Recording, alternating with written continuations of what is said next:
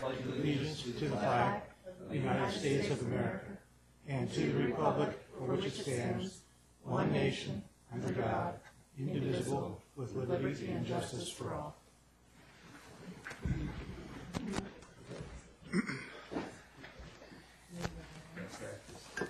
Well, welcome everybody. Friday, June twenty-first. Summer solstice. huh? We're gonna have a public forum first. First of all, a comment. We have a new agenda, new format. I- Well, thanks Terry for putting it together. It looks very organized. Okay. And if the board has any feelings about it, please comment about it. Let's move on to uh, any changes to the agenda. Cindy, do you have anything? Uh, Staff would like to pull item 2A from consent calendar. Two. Uh, We'll do- get that when we go to consent calendar, but otherwise, there's no other changes to the agenda. Okay. Move approval. Second. Moved and approved. All in favor? Aye. Aye. Okay.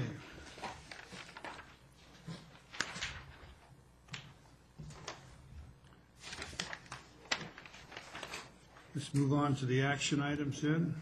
Well, I think um, we'll go to, Oh, we kind of skipped there, and then we go to, well, a public forum. Public forum. doesn't look like anyone's here for public forum. Anything? Roger, you got anything back there? You just like a Cheshire cat? Yeah, I'm just getting, I'm ready to talk about Ralph. About what? Ralph. Oh, about Mr. That's Yeah. Ralph. How smart it should be because of the picture. Hearing nothing on the public, we'll close that. Uh, Consent calendar is taken care of. Thank you. Well, we haven't taken care of it, we just suggested we pull item Pull 2A. Yeah. So, I don't know if the board has other items. Any items? The board? Nope. Pull? Nope. You hear a motion to approve the consent calendar? I'd, I'd move we approve all items of the con- consent calendar except for item 2A. I'd like to second that. And I need to leave those two contracts with Auerbach, sorry. Okay, all in favor? Aye. Aye.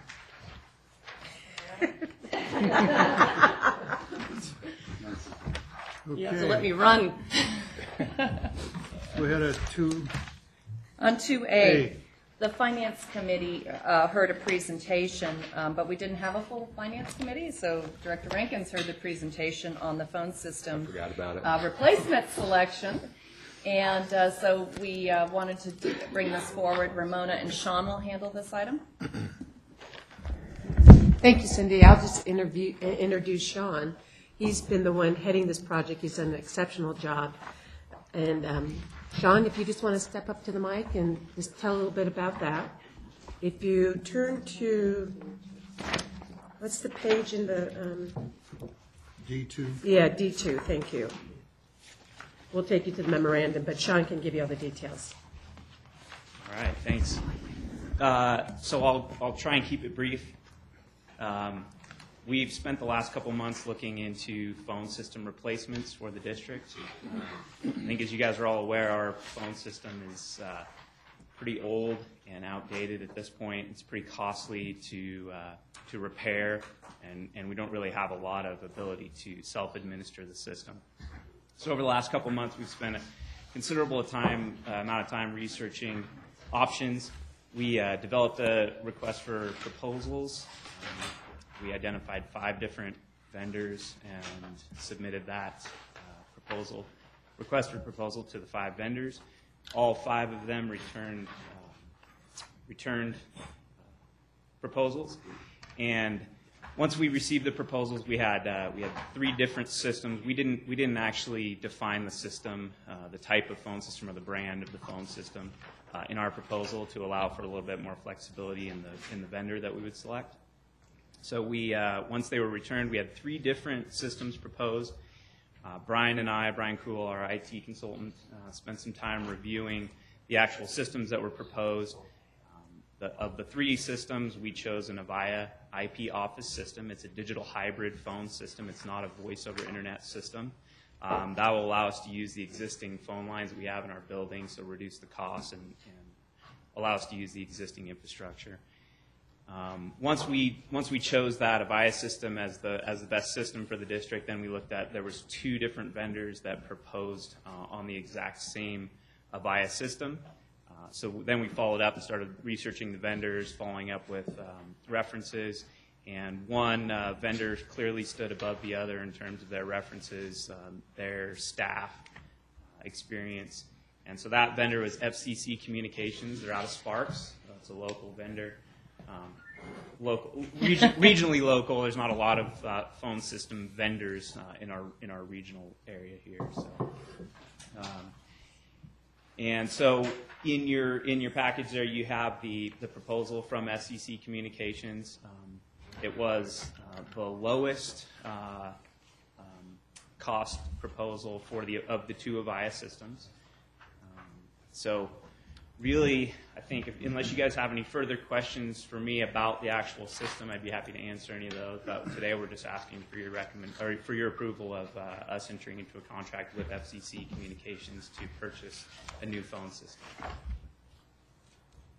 Great, thanks, Sean. Okay, Dan? Will the new system allow each uh, person to have their own direct dial line? Yes. It will. Good. Judy, do you have something? I just have a quick question. Um, Given that they're in Sparks, thank you. Given that they're in Sparks, can they be here really fast? Because if something happens, you want them here really fast. Yes, um, you know one of the one of the nice things about this system, and, and one of the things that we looked at pretty closely when we were looking at these systems was the ability for us to administer the system. Um, so, you know, the actual phone systems themselves, um, you know, what we've experienced with our phones is really there's not a lot of problems with the phone system. It's more of an administration. So this system will allow us to do the administration through a, through a software interface. So both Brian and myself will be trained on that on that software interface. Um, so there shouldn't, you know, in our experience with our phone system and and the others. Uh, some of the other companies that we checked with uh, locally that were using similar phone systems, they don't seem to have a lot of problems with the phone system themselves. They will have remote access capability, so they can uh, remotely get into our system to administer it. So physically, there doesn't seem to be a whole lot of issues. We will have some backup phones in case a phone goes down. Um, But yeah, I mean, we feel pretty confident. Uh, it, that was one thing that stood out with FCC Communications w- with their references was their uh, response time and their customer service. Thank you. Is there room in the, your new computer room for this? So the actual the actual phone system will stay in our network uh, room where our current phone system is. Um, because of the way we designed the server room, um, basically we can have one one cable running into our switch that's in our new server room that will allow us to access the software interface from the from the server room. But the actual uh, PBX system that will go in the rack in our phone in our phone and network room. Does it have enough cooling in that room for it? Yeah, it should. The, the actual phone system uh, itself is a pretty pretty small little little server. It's actually going to reduce the size of what we've got hanging on the wall there by, by quite a bit. So. Eric, do you have anything? Um, like I said, I don't know if it's even a smart question or not, but if people can access it remotely, but uh, how easy is it to like hack into it, or, and what kind of information would you get out of it? Sure, it's it's it's a secure system. I mean, there the the reason we'll actually have Brian set up a VPN, so a secured VPN for them to have access into that system. So there's a, a series of of uh, security measures that will be in between that phone system, but there will be a specific IP address that allows them to get in with a password into that admi- administration of that of that phone system. And really, it's going to be it's really the the access that they will have is just to the administration console. So it would be it would be you know programming voicemails stuff like that. So, uh, it, we So will not- make even sure. if they hacked in, there wouldn't be much to get, right? yeah, yeah. That's They could basically return all my phone calls. They could change- so I appreciate that. We can change the message on our voicemail. Yeah. And Sean, we'll know when they're in our system. yes, yeah, Yeah. yeah. They'll they'll never access our system But without. it is a our- good question, because Yep. because they have access, we have to make sure it's a secure portal, they can get into the rest of the network, only into the phone system, so. Yeah. Okay. That's a, that's a good question. And, and I think, um, when I first came to the district, every management meeting, we talked about the problems of the phone system. So it was relatively new twenty-three years ago. So, um, we haven't changed it. There's so many features now. I think just replacing a phone set now, uh, because of the age of our system is four, five, seven hundred Yeah, they can range. There's eh, they're so old at this point. They can range from three hundred to five hundred dollars to replace a Just a, desktop just phone. one, a desktop phone. if So we- the, the new desktop phones that we're looking at are about one hundred and twenty dollars Yeah. to replace. So. And there are a lot of features, when we're out in the office, they can, we can forward our calls directly to our cell phones. So you don't have to go through our voicemail, then call back and call my cell phone. You, get- you'll get transferred right to my cell phone. If I Yay. want to be, if I so choose. Yippee. So I'm, And, and also caller ID, which I know for the department managers and myself, we get a lot of cold calls for sales and things, and we'll have caller ID, so we can screen those a little bit better and not get on the phone with somebody looking for, to sell us something that we don't need. Uh, we'll appreciate that, right, Roger? And Tony? Judy has a comment. oh, I was gonna move approval of staff recommendation. You're gonna move, Thank you. I move approval of staff recommendation. Second. moved and seconded, all in favor? Aye. Aye. Thanks, John. He's, he's done a phenomenal Great job. job. He's researched every avenue in this one. Sean, I just want to thank you for that very thorough proposal. It was riveting reading. Okay, Mr. Turner. Well, Ralph has Fridays off, so Bob and So we Roger, have a picture. but that's not the picture for you. I'm gonna go ahead and have Roger get started on talking about Ralph. Ralph, what do we say about Ralph? All right. Uh, good morning again, everybody. Uh, Ralph started as a seasonal in 2000, June of 2000, and became a full-time field supervisor in 2003. So today we're looking at his 10 year, and it's been a great 10 years. And he's been with me for about five and a half years, and I'm very, very proud to stand today and talk about him. Uh, Ralph is uh, current, he currently sits on the uh, safety committee, and Ralph always strives for being the icon of safety, as you can tell by the picture. Uh, Ralph dresses uh, every day in that apparel that you see there, being he works on the trails and along the roads and highways and things of that nature. And he also encourages everybody from seasonal to myself. You know, where's your vest at when you're on the street? So Ralph's Ralph's a safety icon, and and uh, I, I really really appreciate that. Uh, Ralph has been the recipient of the LaBounty Safety Award numerous times, from uh, cowbell to to uh, crickets on the roof for snow sliding. So uh, I think I've kind of lost count of how many times he's actually got that award, but I believe it's three, if not more. So and I encourage him to continue on with that. So And that's a statewide award process through ACWA JPIA, so when he competes for that, he's uh, competing all and, across and the you, state. you have to admit the cowbell was was definitely a a special occasion on that one. Uh, Ralph just recently studied uh, uh, and worked very hard and got his qualified applicator's license through the state of California. And this certification allows him to uh, apply and understand and uh, keep track of fertilizers and pesticides safely and accurately. Uh, it's a great uh, certificate to have in our line of work in parks and recreation.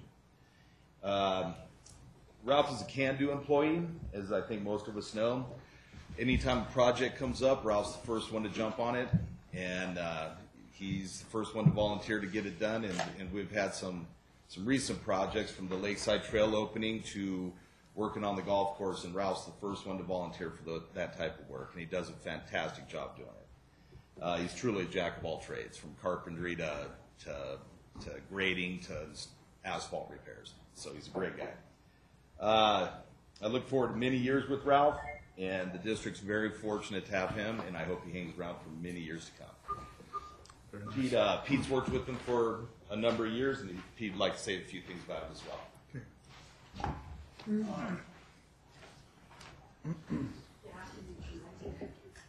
I got thrown into this just because I go with see Roger, but um, Ralph really is a true standout employee.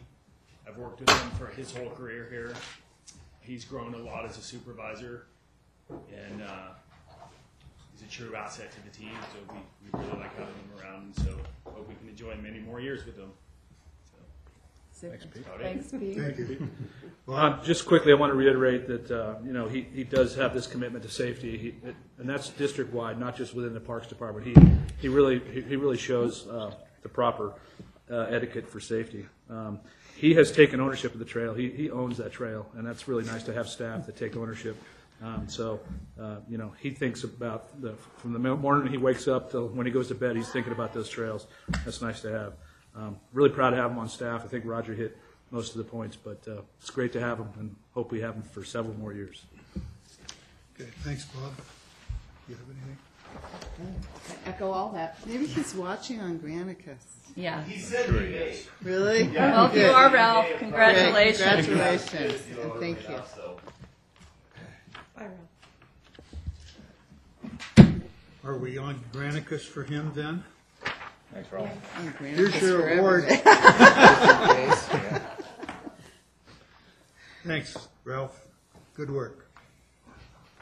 We can pull an excerpt and send them to YouTube after this. I just learned how to do that this week. Okay. Oh, good. Okay, let's go to You item don't two want now. us on you. Item two is an update from Duncan Golf. Um, I met with Scott last week, and um, he gave me a lot of great information on Duncan Golf, uh, what they are doing at Tahoe City Golf Course this year, and I thought the board would like an update uh, from them. And so Scott's here with us this morning and prepared a short PowerPoint. Yep, a short PowerPoint should only take me about an hour, hour and a half to get through. Good luck with that. Uh, we did meet last week. Scott, we Uh, know, we know you're kidding. Yeah. uh, we did meet last week, shared a lot of information with Cindy that um, some of you may not know. So we'll go through it uh, here briefly, kind of where we started, um, what we've accomplished, and where we're going. So the three R's of 2012 was uh, restructuring the facility, reestablishing the facility, and then rebranding um, Tahoe City Golf Course.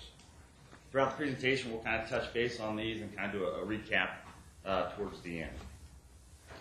We took over operations uh, beginning of April, gained access to the property, began immediately into the uh, interior of the building. We started selling passes April 7th um, and had first golfers on the course last year, April 21st. Uh, installed the four reservations POS uh, throughout the month of April, and then we remodeled the kitchen, which took a little longer than we had anticipated due to some deep cleaning, code issues, uh, refrigeration issues. Uh, so didn't get that up until May 1. So it was a little bit slow getting the kitchen open.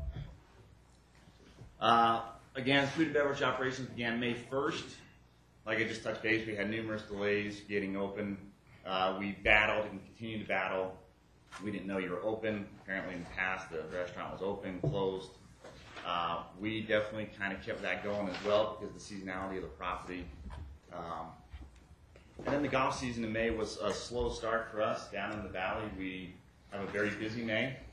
Up here, the weather can be very uh, cold, as uh, you all are well aware of and, and new to us. So, uh, very slow, just about 28 players a day, or 15 players a day, and uh, paid players a day, and 28 member players. June, June started off really good, and I put for the first week, which that's kind of uh, a little bit of an overstatement, the first to the third. We had temperatures in the 70s, and then had snow on the fourth, so it just kind of shut us right back down again. So I put a big ouch there because we thought we were off to the races, and all of a sudden got shut back down again.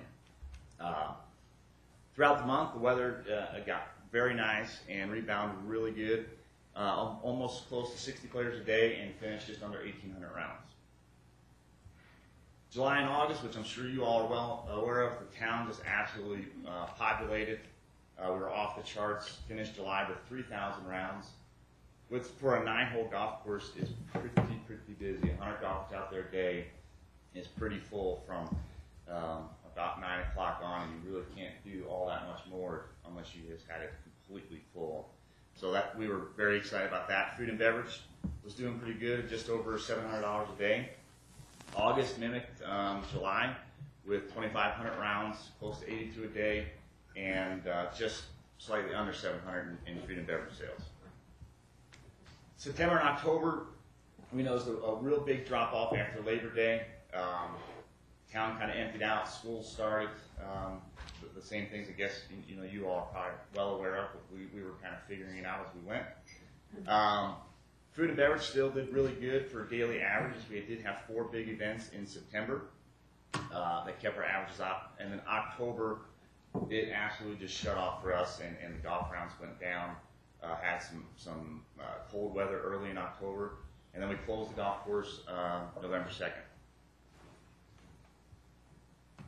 Um, to recap the year, so uh, as you all know, we went through the RFP process. There wasn't much historical uh, financial data, uh, and what we had wasn't um, all that trustworthy.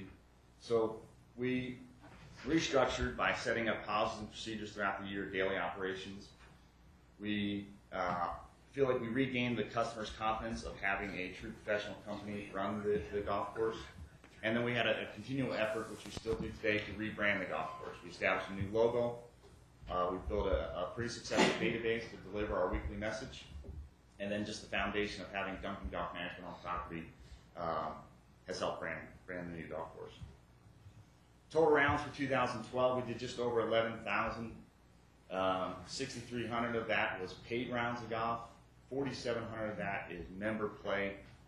We'd like to fix those percentages and, and try to get more to a, a, a 30% member play, 70% paid rounds, which is just going to take some time to, to get there, and we're still figuring out. But that's our, our ultimate goal.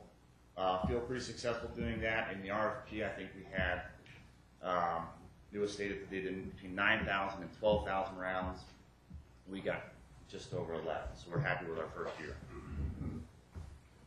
Uh, what we learned in our first year that the shoulder seasons are going to be very important to involve the local golfer. And the shoulder seasons for us will be April, May, June, for the most part of June, and then October, and uh, weather permitting, potentially November. Uh, early season opening, which proved to be this year, uh, with the, the wonderful weather, is uh, incredibly important for pass sales golfers that can get out there. The local golfer that's going to be a pass member can access the golf course through the month of April and May, and it helps us get some early sales. Um, the location of the golf course and uh, lack of signage does make it difficult for the walk-up traffic. We don't have someone that's walking down on Main Street just popping in for lunch. So um, we've, talked in depth with, Cindy and Bob about how we can improve that, um, and that's that's just a challenge of the business and the location of the golf course. Uh, the season is extremely short up here, so it can be operationally challenged with staff when we are uh, really only full staff for about a three month period, and then we're shoulder staff from there. Um, one thing that we've found through other golf courses, the Reno market um, is not fully exposed to Tahoe City. We have many of our members that uh, have been members of Wolf Run for uh, over 12 years and have never been here. Um, a lot of people I talk to, I live in Reno, don't know about Tahoe City and the golf course. So we've, done some things to help uh, with that. And then there's just anything and everything to do up here during the summer, so it makes it difficult to get golf on people's schedule when they're up here boating, hiking, and everything that there is to do. So golf, which I think we have an advantage being an nine-hole golf course, it doesn't take that long to play, but it is a challenge with all the events that happen up here in Tahoe. Uh, multi-year accomplishments. Uh, we were reminded, so we tend to be uh, impatient in one instant success, but uh, we are reminded throughout the year that some of the things we do are going to have an instant return. Some of them are going to take 6, 12, 18, and put up here ultimately 36 months to come full fruition.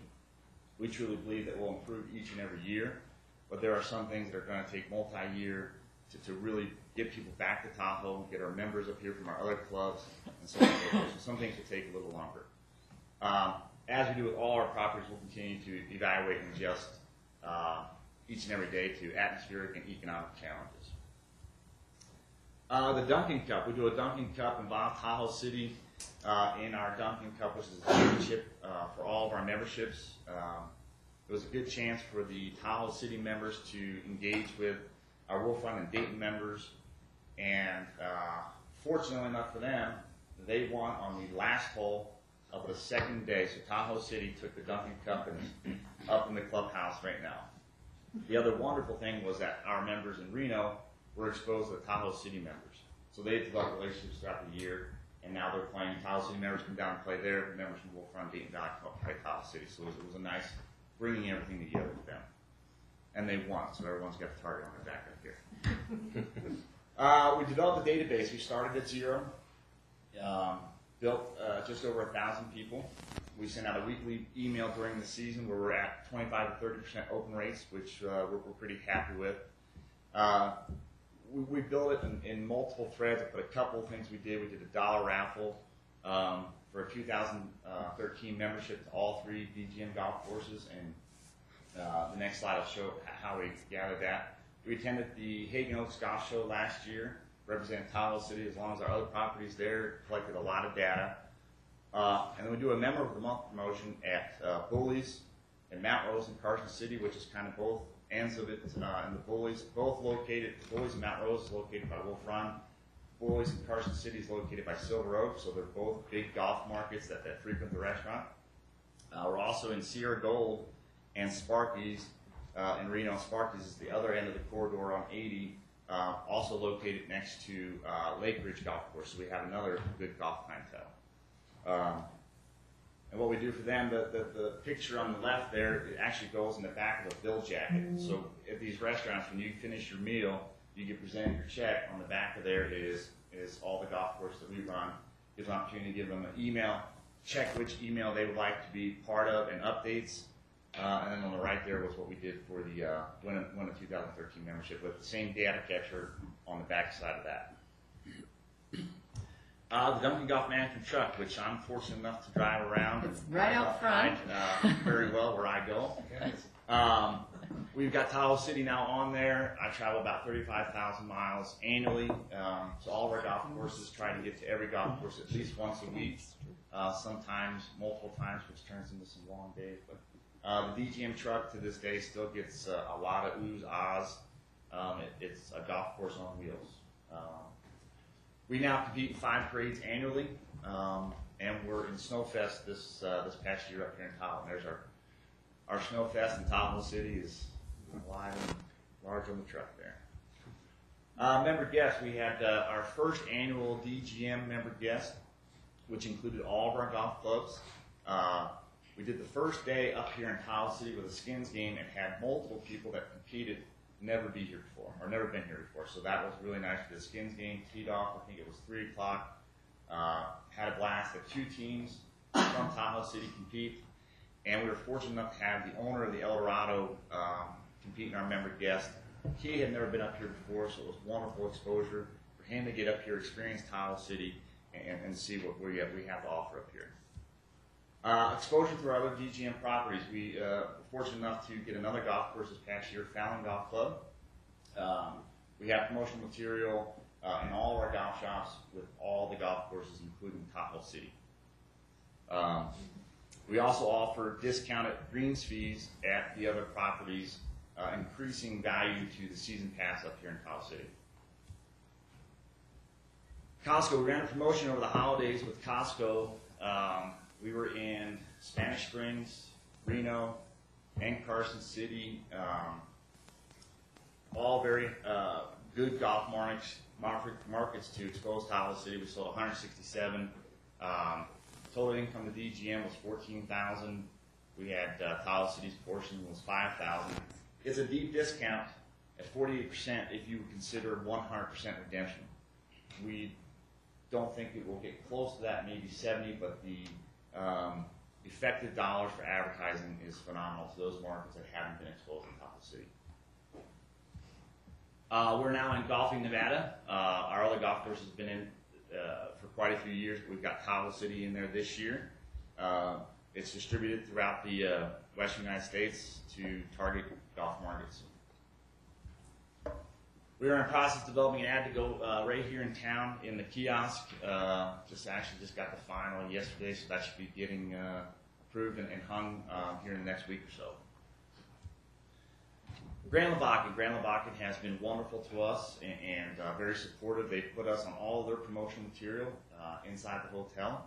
Um, we also have a direct line from um, their phone system to the golf course, and we've offered uh, their guests free free cart rental and free uh, rental club. Tahoe City um, Snowfest Parade. Talked about this a little earlier. We had the uh, Tahoe City Golf Club come out and help decorate the the, uh, the float as well as the high school team. And uh, that was actually a really fun parade. A very intimate group, and uh, we had a good time. Uh, just this past weekend, we, we've got magnets up in all the boats or all the uh, buses for Tahoe City Golf Course. Uh, one with the logo and then saying that we're behind Save Mart. Um, this is a wonderful relation for us that we just got established. And just as of yesterday, we're giving all of their employees 50% off of meals in the restaurant. We're hopeful that one, they take advantage of it. Two, that's what they're charging us basically for hanging the magnets in their uh, buses. And, and we think that if we can get their employees up there, which they have about 30, maybe a little more than 30, that uh, they frequent us, and then when people get off the rafting in the river, uh, looking for a place to eat, they recommend Golf Course. And we had nine lunches yesterday, so we're off to a good start. Uh, new this year, we're doing the 150 weekly pass. Uh, we're excited about this new program. It's $150 that will purchase unlimited golf while guests is in town. Um, we think that this may potentially lead to uh, the 24, 36 month success rate where someone comes to town um, and they look forward to a golf vacation without having to stay at a golf resort. $150 to play golf all week long gives them the flexibility to come up play three, four, five, nine, 18, 36 holes, whatever they want. So uh, the beauty part about this is that if we if we do too well with it, which uh, I'm not sure what that would be quite yet, but we have the ability to shut it off pretty quickly because it's a weekly pass. So if we felt that our greens fee wasn't uh, being accomplished, we could uh, turn off the switch and not offer the program anymore. So we're excited about that. It's new this year, and uh, we'll monitor it as we go. Uh, that's the, brochure that we have up uh, at the club and around town. Rounds and revenue. Uh, April 1st through 2000, or through June 15th, 2012, uh, we had 85 paid rounds, or 825 paid rounds. In 2013, we're at 1,100. A lot of that is weather dependent because we got open a little earlier. Like I said, we didn't have golfers in the golf course last year at the 21st. We had golfers from the golf course April 1st this year, so we were about three weeks ahead of it. Uh, we've grown uh, 297 paid rounds, or close to $7,000. Uh, pass sales. All of last year, we had 200, uh, 128 passes sold for 81,000. We offered an incentive for early pass sales of $25 gift card to the bar. Uh, we thought that would be a good idea to one condition people to utilize the bar and and and uh, create some spending habits. Uh, as of June 15th this year, we're at 137 passes with an increase of almost 7,000, just over $7,000. Uh, we did an early incentive price break on passes to buy them before the 22nd of April, and then we raised the passes this year. Um, so an increase of 9,000 or nine passes or $7,300. Um, last year we sold 20 more passes after the 15th of June, so we believe that that's going to continue to grow for us. Food and beverage operations, like we said earlier, got a little delayed last year, offered a $25 gift card. Uh, we battled the inconsistency, and, and most of that's due to our seasonality of the golf course. Winter operations, we believe, is a big contributing factor to why we've been so successful so far because we were open uh, for the majority of the year, not seven days a week, but, but we had food and beverage uh, throughout the majority of the year. Uh, last year, uh, by June 15th, we did just over $17,000 in total sales. This year, we're at 32000 uh, Again, give a big credit to winter operations, people knowing that we're open uh, and that we're there. We're, we're seeing some big events come in. We have a $7,000 rehearsal dinner uh, booked this summer in August and we're, we're beginning to see our sales effort and just the consistency of a restaurant and uh, a catering outlet come to fruition us. So we're, we're hopeful for a, a bigger year in, in food and beverage. Uh, 2013 rate structure, we have eliminated the senior rate and believe that will maximize our tourist greens fees. Uh, we have a new local rate, which is essentially the twilight rate that will be offered all day long for our locals here in Tahoe City. Um, Again, we, we eliminate the twilight rate. What we've found is that there's more people and we're busier at 3 o'clock than we are at 8 a.m. So now we're going to flip the switch and we're doing an early bird special to get people out there before 10 a.m. Um, very unlike our other properties because our morning tee times uh, down there are extremely busy. So we're, we're, we're hopeful that that will uh, drive some additional revenue. ongoing regular promotions. Monday night we have the Bridge Tender League. Tuesday we have the junior clinics. Wednesday night we have the scrambles. Thursday night, Cindy witnessed it for herself last night. Uh, ladies clinic's going very well. We have Friday night appetizers, and we'll, we'll be doing promotions all year long for the 150th anniversary of, of Tahoe City. And coming soon, and very soon, because we're getting darn close on it, is bocce. So uh, they've done a wonderful job with, with that so far. We're hopeful by next week, right? So um, that'll be exciting and another draw to the golf club. Throughout the presentation, saw little puzzle pieces throughout, but we feel like the puzzle is starting to come together for us uh, after our first year. We're excited about being here. We're excited about the future, and uh, I'll open up for questions. Thanks for having me today. Okay, any? Okay, I'll start it off with one. Uh, Could you address the kids program and how you're integrating with Park and Rec? I don't know how much we're integrating with Parks and Rec. We're doing our own junior clinic. Um, I know that we promoted it through Parks and Rec, but uh, I would say that's probably the integration that, they're publicizing it for us. Last year, we haven't had a, such a solid start. Tuesdays uh, have not been the greatest of all weather getting going so far. But last year, we had numerous times where over 50 children, where it was a little overwhelming. We had to staff up for that. Folks were enjoying dropping their children off, turning the kids over for a couple hours to the uh, golf pros, and then going about town, which that's what we want to happen. They are the, the growth of the game and, and had a very successful junior program last year. A lot of great comments on the um, program, and people asking me, stopping me, when's Mm-hmm. it starting this year? Because they want to get their kids signed up. They get a free hot dog or something too? Are you Yeah. still doing that? Snack and a hot dog. Snack and a hot dog? Well, maybe staff can fill us in on what's going on with the signage.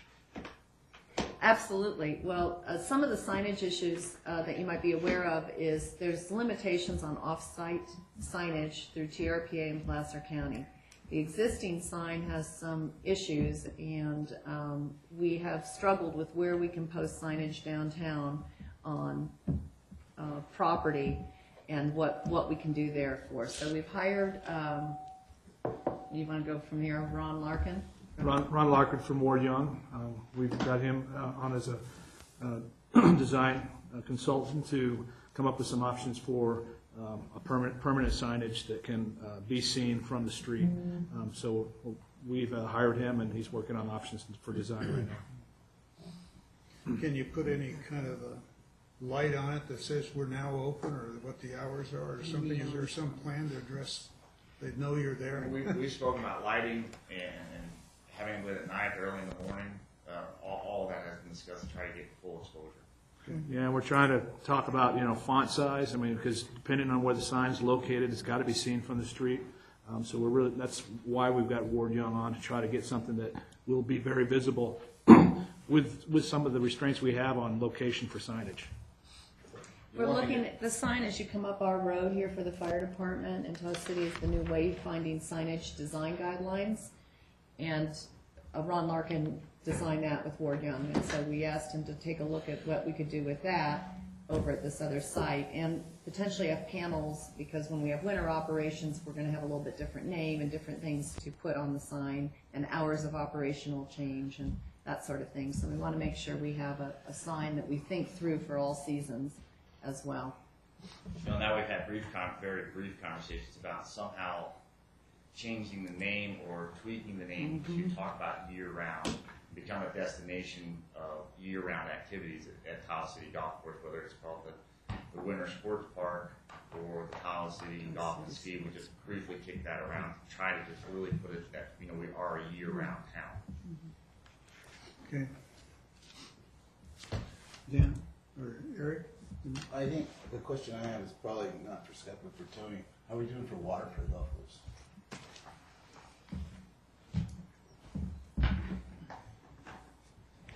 Um, I, I don't know the answer to that question. I do know that we've spent a lot of money and time repairing the line, and um, we found a significantly large leak um, kind of at the tail end of our repair job, um, unfortunately. Because the line just, there's places where it just disappears and you really don't know where it is for a while.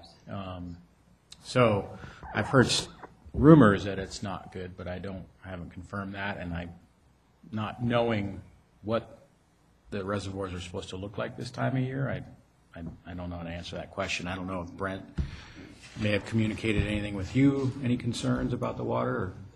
Brent, I, I talked to Brent about it too, and maybe Bob has. Uh, Brent felt that the water, the level in the reservoir was fairly typical, not unusually low. Although to me, it would seem like this has been quite a low year, you know, and that we may have some issues late in the year Yeah. with needing to go on domestic water. But That's the same that I've heard from Brent. Yeah. Yeah.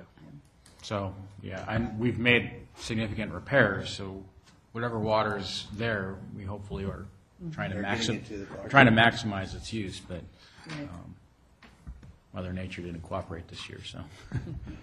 Go ahead, Dan. I'm, I'm going to show my ignorance. What, what's a, what's the definition of a member of a golf course? Is it a pass holder, a season pass Well, holder? we, we call our pass holders members here at Tahoe City. Okay. We have pass holders that we call members in Fallon, and then we have our year-round members that pay a monthly dues at Wolf Run and.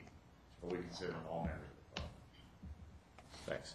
And then last, last, you know, we talked a little bit about winter ops. Last year, you know, we did the, uh, the sledding and the cross-country skiing out there. We as PUD agreed to underwrite, you know, operational losses from, from that and/or from the restaurant in order to try to kickstart things. Do you have any thoughts as to, you know, the viability of the restaurant without the PUD basically backstopping it? Not with the current operation because the volume is quite not there. We talked about an ice skating rink, which we think that would create more volume. Um, if we were more aggressive with the hours of operation, we were open for, for a long period of time trying to get it established. Um, I think closing at the end of the golf season and reopening for winter is a challenge because you get into that inconsistency. Um, can we do better? I think we can. You know, it was the first year, so the second year is always better than the first. Um, viability, I don't know. at all It depends on the volume of people we can get to the winter sports park. Thanks. And I'd, I'd say, uh, your company is obviously very good at marketing, you know, and I know two years ago when we were evaluating the operational model from the golf course, which was everything from, you know, us as the PUD doing maintenance out there and managing the golf course to, to just sim, to le- leasing the property, to some combination of the two. I think at the end of the day, we decided that, you know, we don't know the golf business. We don't necessarily want to put the investment into learning the golf business, in, into learning how to manage the golf business. And uh, from my perspective, that was a good decision. You know, bringing in uh, a company, you know, like yours who has the experience that knows how to market, knows how to adjust the operation on the fly to, to maximize the return on the property. Um, so I, for one, am, am pleased with the decision that we made a year ago, or a year and a half ago. Judy, did you have? Yes, um, thank you. I, I wanted to ask about signage, that got cleared up. I think you ought to park your truck on the street. It is really visible, and to pull up there and see it up there, to me, seems like a waste, so walk up the hill, park on the street. On the uh, 150 flyer, I know you changed the price to 150 because of the 150th. As I understand it, it was going to be 149. You went past it kind of fast. Is the 150 logo on that? It is. Okay, thank you. Um, I want to echo uh, Dan's comments because I know that during the year you've been really nimble and flexible in responding to things and being accommodating to the community. Um, you're, you're watching a lot of targets all at the same time, and I think we made a really good decision going with Thank you very Tuckahoe, so thank you. I have one more question about uh, the golf club. There was a golf club at the- the golf course when you took over, that I thought also that a lot of them had migrated over to the Brockway Golf Course. Are Uh, you seeing every- any return in those people? Yeah, I, I thought that we were actually higher. Matt Molka could speak more to that, but I thought that we maintained uh, still 90 members or close to 90 members of the Tahoe City Golf Club. Okay. So I think we've done very good. with I it. think that was more of a possible happening that was going to occur than actually No, happening. my Yeah, we- understanding if is not the a club hope is by held some. pretty Yeah, if, consistent. yeah, if not a hope by some of our friends. Yeah, other no, I think it was, groups, uh, I think it's remained pretty consistent at the, at the same membership. I think one of the challenges um, that anybody in the Gulf or any of the bus- local businesses face is, you know, the decline we've had in our full-time population up here. And uh, that significantly impacts golf, especially in these shoulder seasons, and food and beverage in the shoulder seasons and the year-round. And, and I think that's a dilemma for our community. I mean, you know, we all need to be marketers of supporting uh, the golf course. The bocce, we hope, will also drive more interest and people going up. I think last night, a little humor, my, my husband quickly volunteered to help uh, Nick at the ladies' clinic last night, seeing the women that were up there. But it was great because it was well-known community members, Laura Bosio, Kathleen Dale, Karen Ruth. Wilcuts, um, Ruth Schnaub. Ruth, Ruth wasn't there when I was up there, but she may have been up there earlier. And- And uh, so, again, spreading that word, getting more people to participate and use the golf course, I think is in our interest um, Yeah. to provide more recreation for our community and try to encourage more. So I think the bocce court is going to be a great start and the winter operations and trying to get more people. I think they've done a great job with revising the menu and being responsive to some concerns we had about the kitchen. We've invested some, you know, money in, you know, putting on new doors. Uh, we're buying some new patio furniture for the front and working with Duncan Golf to try to promote more uh, food and beverage service as well. It's another way for our community members to relax and enjoy and be up there who are not necessarily golfers. Then maybe they become golfers or maybe their kids become golfers. So it, it's a challenge. I mean, there's no one, I don't think there's any business person in the, our community who doesn't think July and August they've got all the customers they need. And the rest of the year, what are we doing here? And waiting, you know, dependent, so weather dependent and population dependent. Um, and that hits every restaurant, every bar, every retail store in Tahoe City. So I hear that all the time and, and I think Duncan Golf has been working with our business community and TCDA to try to be part of those solutions and, and um, really bringing the Reno group up here is great because we don't have those people that time of year to go out and play, fill that golf course. And it, was it Memorial Day that they were out? Day. My gosh, I looked up there and the whole course was packed at eight in the morning, eight thirty in the morning, and I went, "What is going on?" I'd forgotten you had that tournament going on. I said, "My gosh, that's great." Well, it's wonderful exposure too because a lot of them haven't played before, so they want to play a practice round before the tournament started. Mm-hmm. So, and Brent was, was was grateful enough to go change the cups after everyone played. We closed the golf course for a short period of time, and then started the member guest. But in regards to membership, we actually are very encouraged that we're growing the membership in comparison to last year. Um, so we're, we're, we're it took a little while for some people to believe and, and know what was going to happen, that it was going to be a golf course, it was going to be run professionally. So I think we've done really good in that aspect. And we offer a lot more than Old Brockway can with our sister properties in Reno. When the golf season's over here, they get to play at almost fifty percent discounted greens fees at their sister golf courses by being a pass holder. Old Brockway unfortunately doesn't have that ability to offer that to the pass. So we've created a lot of value, which we hope that will continue to grow with those benefits. Question for Bob. Have you thought of having anything with the kids and the moms? There's a family unit out there on the golf course. You mean like a mommy and me golf? Yeah. Um, I, I don't know if that's been discussed yet or not. I haven't heard that we have. Um, But that's a, that's a good idea. Pick up on the ride out, take paintball to the golf course. Well, I really, I really like the slide Sure, before dads this would one, or is appreciate it the it, one, or two back? Getting to promoting uh, the experience, go back to the, where the father and son are there. So maybe you can make it a mom and a kid. Where- Oh, where the, where your score is. at- Oh, was it way back? Yeah. Where I got choked up? Okay. Where, where your score doesn't mean anything? Right. Yes.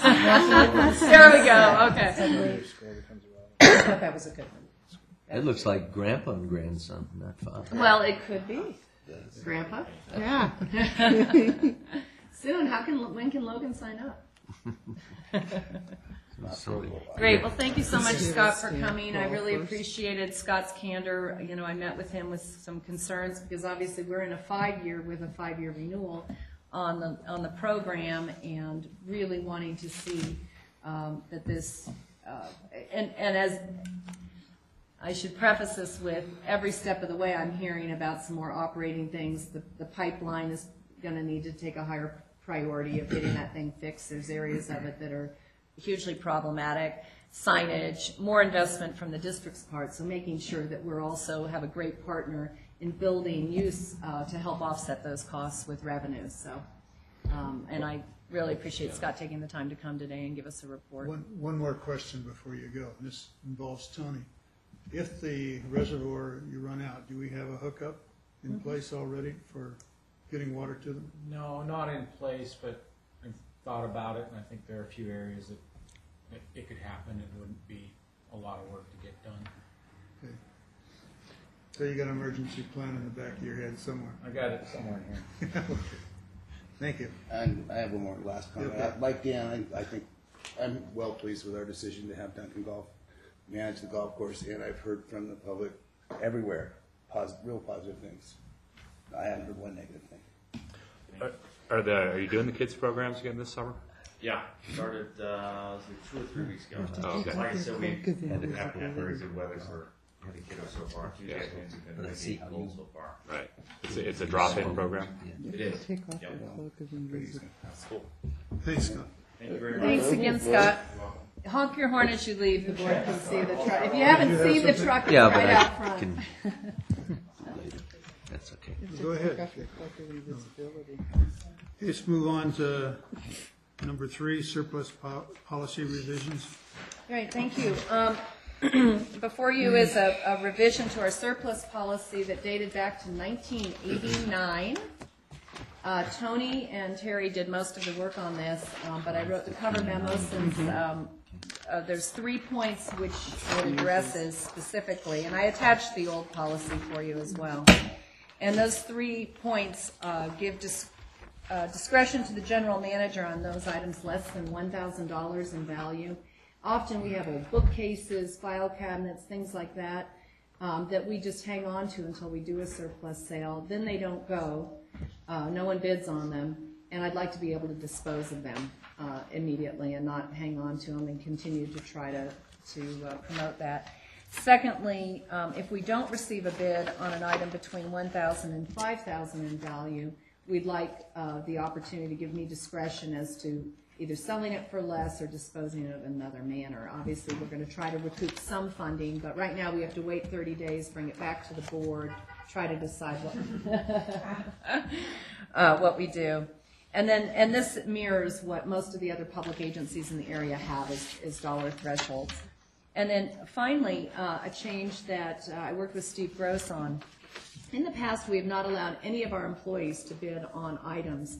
And state law, uh, I always thought it was state law, and it was not state law. State law prohibits any of those of us who have a decision to make relative to surplusing a piece of equipment, that we can't bid on those items. But our classified employees who aren't made, who aren't involved in the decision-making could bid on those items.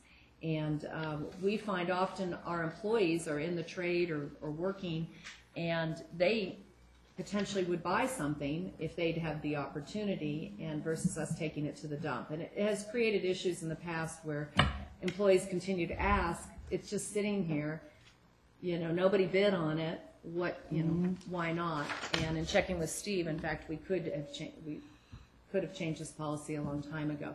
So um, I'm suggesting that we make all three of those changes, and I really want to commend Tony for his hard work on mirroring the other districts. He's the one who deals with the surplus policy the most and has been frustrated with it, and he's spent a lot of time on this. Thank you to Steve and to Terry as well for reviews on it and suggestions. Any comments from the board? Dan, do you have anything? Um, Looks like Eric? Eric does, I'll go. Well, I, I- conceptually, I don't really mind this, these changes, but, I mean, it'd be kinda nice to be able, as a board member, know what we're going through, what we're buying, what we're surplusing, how, um, stuff, and if, if this happens, we won't see any of that, those places, right? Well, you'll, you'll get reported back to the board on anything over a thousand dollars. Um, and I could, I could definitely give you a list of the things that we surplus, you know, that we dispose of less than a thousand. I can just do that in a monthly report. And we will continue to bid items between one and five thousand, so you'll still declare it surplus Okay. and see that it's going out to bid. If we don't receive a bid, this gives me discretion to act on it. um, and report back to you, but I'm still All right. required to report Yeah. back to you. Anything over a thousand dollars, Still comes before you. there's a board action to declare surplus. Well, that's what we put a price on it as. That was a thousand dollars, yeah. Yeah, that'd be our, you know, our estimate based on whatever research we've done. Okay. Then you get a report of other things that Right, that's all. Move along. It's just That's- something anything that I over like to $1,000 you're know. interested yeah. in, yeah. Going, you know, what we're going through, and what, you know, what we're updating. Mm-hmm. Absolutely. So, so I'm confused on a point. The, I thought what I heard you say was that the notion in this policy would, was to allow district staff to potentially purchase surplus items, but when I'm looking at We didn't really say that, does it? sheet E, page E three four, that last paragraph doesn't read that way to me. And, and once we, once we clear up whether, Yeah, what it says is anyone who, the people that are prohibited from bidding are specifically called out. Anyone else can bid. So you'll see no board members can bid on it, no one who participates in the decision-making process about the uh, surplusing of the equipment can bid on it. and it goes Um, on to say this includes district staff, consultants, advisory committee members, Right. and all other individuals, blah, blah, blah, blah, Who blah. make, Right. who Who make or Or influence the participate, decision. Right. Yeah, it kind of creates a bit of a, you know, kind of a gray area there in terms of who, who's involved with what. Tony and, Tony and I spoke about that, and, and really Tony will know, probably, Tony and Bob will know most, uh, you know, who was involved in actually deciding to, to make that decision to surplus a piece of equipment. And obviously, what we'll be on the lookout for is a classified staff person who says, hey, I think you need, this is, you know, Yeah. Yeah. Or, or an who- acronym who they breaks a might piece use of about a equipment. piece of equipment and then turns around and bids on it. And that's what you want to be cautious about. So Tony and Bob im- uh, will be the primary ones to Yeah. look at that issue. Well, This creates quite a policing problem that management has to have in order to ensure that you don't violate this.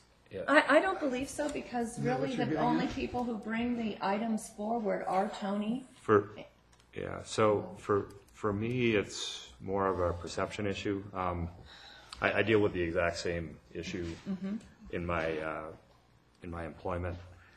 And we've chosen to maintain a policy that's similar to the district's existing policy. And it has less to do with the practical implications of are we making a few bucks? Are we, are we, could we make a few more dollars by surplusing a piece of equipment that might not not otherwise have a purchaser to an employee? Or is the downside of the public perception of, you know, public equipment kind of finding its way to public employees' homes, um, kind of outweigh that, the value of the few dollars that we might make out of it? And so, in that example, we've chosen that you know, we'd rather pass up the money and not have the um, the misperception that that there's something inappropriate going on. And I think the real issue is probably vehicles. Is that the primary concern there? Because most of the It's- rest of the equipment wouldn't be readily identifiable as a district piece of equipment if it was- Generally not. We I, and th- this is just Yeah. so I'm just I'm just sharing my experience and just to keep it real simple, we've just drawn a bright line and said Yeah. all employees are not eligible. Period, and then that just gets rid of any question. So. Um, Anyway, I just throw that out. And, and that might be a cleaner way to do it. I, you know, I think I felt, uh, in looking at it, it was certainly something that state law didn't preclude. And, uh, for the numbers of, this doesn't happen a lot. It happens on vehicles. And then, you know, uh, some of these cabinets and things like that that are around that people say, well, it's just sitting out here getting trashed out in the weather and then we're taking it to the dump. And now by precluding them from ever having it, it, it just seems like a, a, a waste for that. So maybe it's more on a dollar value that would make sense to say, no employee may bid on an item over, you know, five thousand dollars, because that would preclude most of the vehicle Yeah. issues, Or a thousand even. or a yeah. thousand even. Mm-hmm. But for items under a thousand, that they could have them, because often we're hauling things to the dump that employees have expressed an interest in, but right now we say, mm-hmm. nope, has to go to the dump. And then theoretically, they can't even go back to the dump and, and get it, although I don't know if people have done that or not, but. If they set it aside at the dump. and- It's one of those things, well, it's in the dumpster. Yeah. Yeah. So it. it- If there were, if there was like a dollar limit of a thousand bucks or something, I wouldn't have a problem with it, but. Okay. it- It's, it- it's. It's the perception they it's end the up with a poss- district it's the vehicle and poss- people know it's a district vehicle. Yeah, that's, that's probably. That's the big most one. obvious one. Or, you know, if there's other types of equipment, a Snow chainsaw, blowers a and snow chainsaws blower, a and- pan whacker, or, mm. you know, whatever. Yeah. Yeah, no, no. Okay.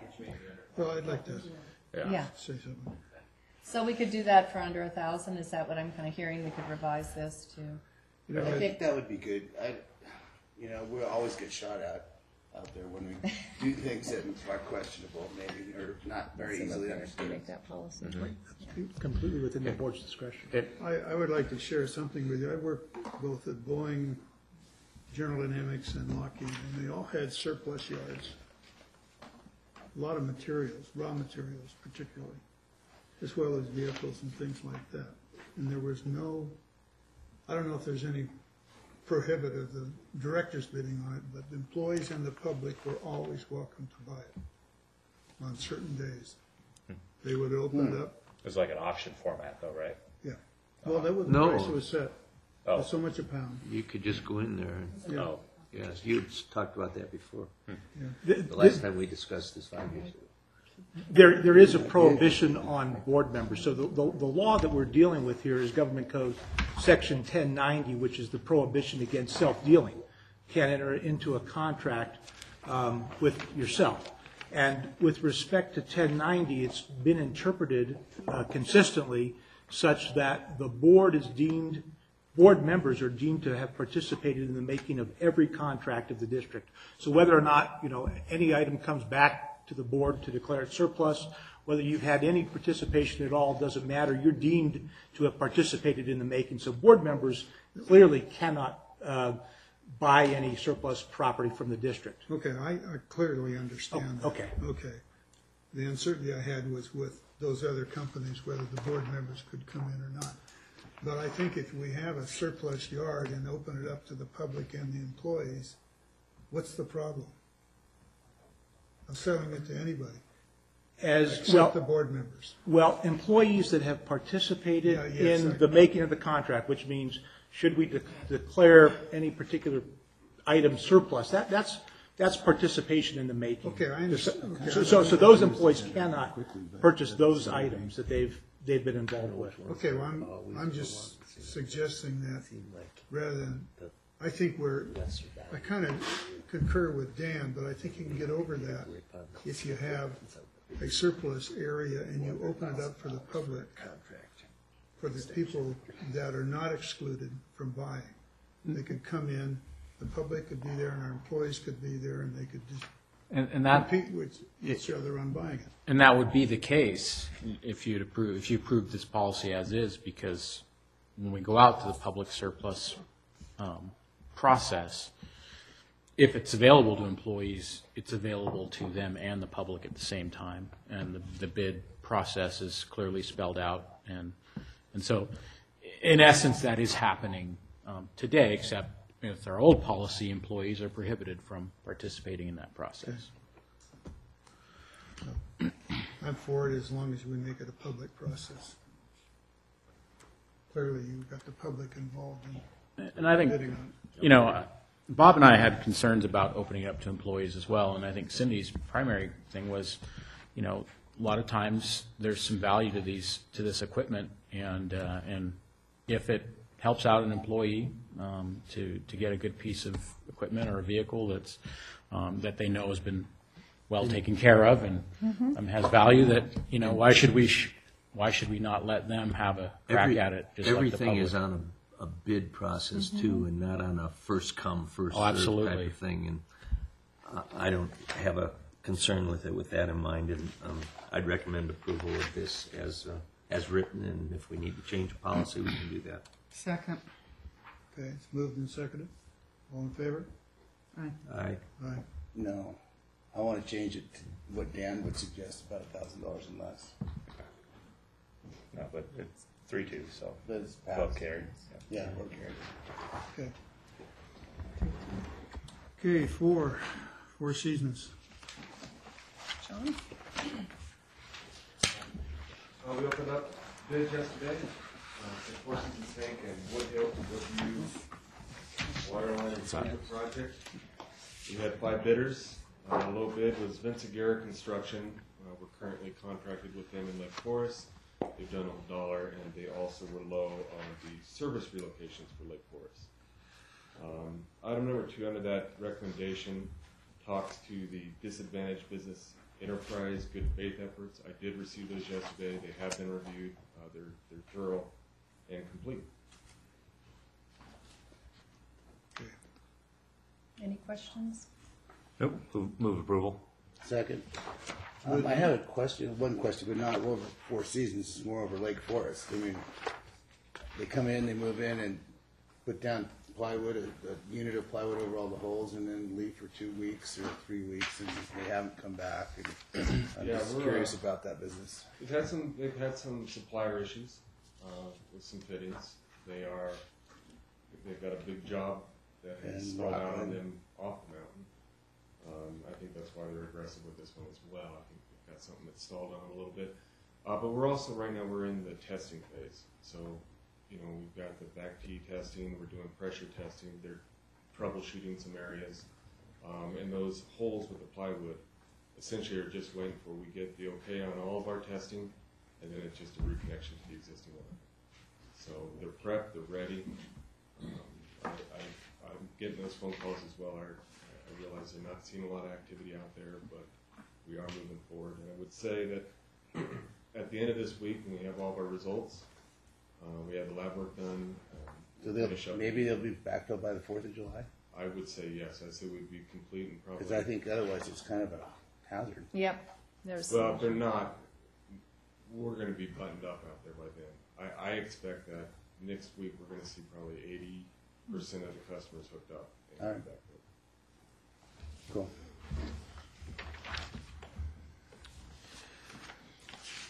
Didn't we get a motion to approve? Yeah, we, we got already had the motion Okay, approved, okay. but we just need a Yeah, vote. yeah. Okay.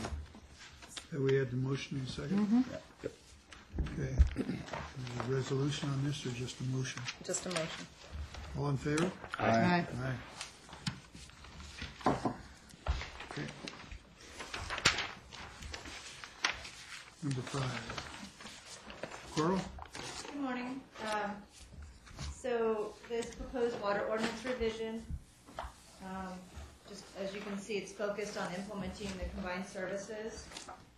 Um, When we decided to move forward with having those constructed, we realized that there was a billing issue that wasn't addressed in our current version of the water ordinance. So we discussed this matter with the committee last year and then also at the um, sewer and water committee meeting this month. Um, So we're, as you can read, we try to address the billing issues um, by giving the customers a benefit here. And once the, or if the board approves this ordinance, it will get posted and then it will take effect thirty days later.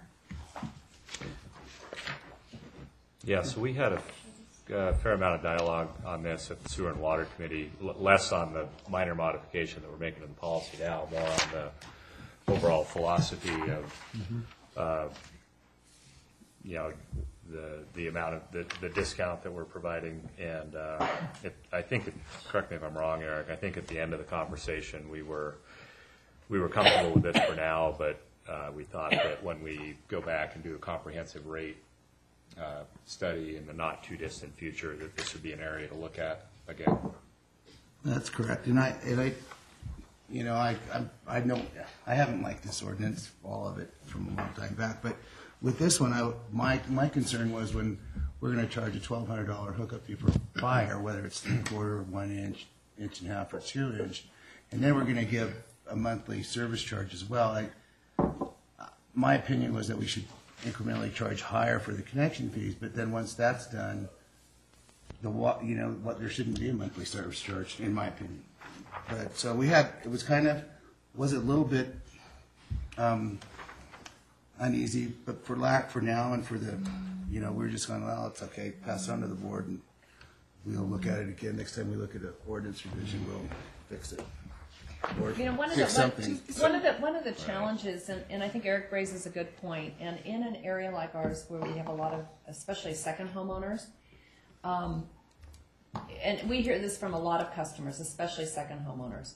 They don't understand why they pay, whether it's for fire or for monthly service fees when they're not here all winter.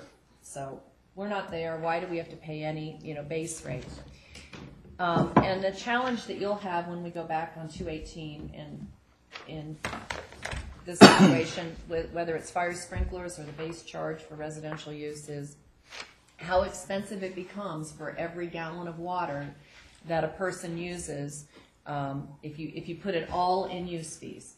And when we went through this last time, of course, we were going to meters, we didn't know what people were using, we took estimates, remember we put those test, uh, uh, pilot program together to try to understand what people's water usage was. And Eric raises a really good point, because in other communities, they can just charge on that. What that will do to your primary residence is drive and put a lot of pressure on your primary residents for the water use, because they're the ones using water every day in their homes. And the second homeowners come up, and then they can better control and not pay any fees when they're not here. And that, and that's the inequity in our system, where we have 70, 80 percent homes that are second homeowners. And what should they pay on a monthly basis to have it available to help pay for the staff that tw- that are here 24/7? And that same theory applies to this fire service issue. And Eric's absolutely right. It's an ongoing burden. We hear from people, why do I have to pay until I have a fire? Why should I have to pay for that service connection, you know, on a monthly basis? And it, it, there isn't Because a they good. have the privilege of a meter. Uh, Right, but it, but it's, a- it's a good discussion for the board to have Yeah. again philosophically, what's the right balance? How much for get a- consumption and how much Just for get a base? sign and said, let it burn. Well, and, and, and the cost in water service is not the water.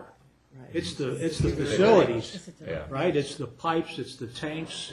Having that It's your available. source. Absolutely. Whenever you want it. But, but other communities are, you know, if you're ninety percent or hundred percent owner occupied, it's very easy to put it much more on those who use the most water, pay the most for those facilities.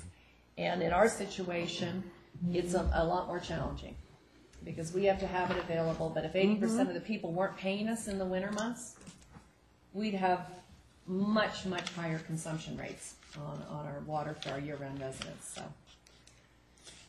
It's finding that right balance and making sure it's affordable and within that practice, and I, I completely understand Eric's concerns, because we hear it uh, almost every month when we send out our bills. Yeah. Why do I pay? I, I appreciate you explaining that because when I read this report, it basically said it was revenue neutral when in fact there are financial considerations with it. So thanks for clarifying that. Well, it's revenue neutral in that In- whether these people have a combined service fee or whether they have separate, uh, it's revenue neutral. Okay. Yeah, so Actually, actually, it's, it's a, Yeah. it's a cost savings to them. To the customers To the to do it, customer, yeah. to combine the services, and that's how it was designed, to give them access to, you know, paying a little bit less instead of having two separate lines. Um, And, you know, the alternative was to, you know, and and I think Truckee Donner bills this way for fire protection, is if you need a one-inch service for your, for your house, which includes a fire sprinkler line, then you're, you're billing, you're billed at a one-inch rate. Right. Um, Which, you know, that's sort of what we've done basically, but it's just comes in two separate line items on your bill. Um, And in fact, once you get above one inch, I believe the cost is actually less. um, With, with our policy. With our we provide a policy, yes. Right. So you guys are okay with this, with that caveat that when we do get to that point, we're gonna look at this again? Th- This is another item to add to the list, you know, in our, in our rate study. So, so I would recommend approval of this item with, um, with the request that when, when the time comes for, for a rate study, that this be one of many items that you take a look at as part of that rate study. Just a technical question. We need a second. Yeah. There For is purposes of still two, discussion, second. there's still two lines and two shut-offs there, right? No, in the combined system, Um, It is one service line from the main to the meter, um, one meter, and then after the meter, we split. Um, And then is there any provisions that you can, if you have an emergency, you can shut off the house and Yes, the, the, the, uh, keep the fire? the system domestic going? line is ice, can be isolated. The fire district does not want us to have a independent shut-off valve for the fire line I on, just wanted to. outside, yeah, Okay. no, just, yeah. Well, we can shut off the meter, which kills everything, but the fire district's opinion on that is, once you shut off the domestic water, the house becomes, cannot be occupied. So they're okay with that, because we have to have a shut-off valve at the meter. Mhm. Um, But they don't want one dedicated to just the fire line on the exterior of the building. Okay, thank you. Okay. Motion moved and seconded? All in favor? Aye. Aye. It's resolution, it's an ordinance. No, I'm just gonna vote no, so that everybody knows it's, uh, needs to be looked at again. Do I have to do- Okay. Do I need a roll call on ordinance? Four to one, is that it, Eric? Yeah, I think that's it. Okay. Do you need a roll uh, call on It's an an ordinance, Ordinance. didn't say Okay. resolution. Should have a roll call. So I think they're gonna ask for the roll. They asked for the roll call while you were asking him if you should ask for a roll. I told her she should record it that. Director Friedman? Yes. Director Treabess? Yes. Director Henriksen? No. Director Wilkins? Yes. Director Rankins? Yes. Okay, number six. Thank you. I'm going to say six and seven, these two resolutions come before you every year. This allows staff to put uh, utility late bills on the, on the tax rolls for El Move Dorado. approval for six. Second. Okay. Director Friedman? Yes. Oh, sorry. Do I need to wait for um, President Rankins first to call for the roll? No. Yeah, he's okay with that. Director Friedman? Yes. Director Treabess? Yes. Director Henriksen? Yes. Director Wilkins? Yes. Director Rankins? Yes. Move approval for seven. Second. Resolution.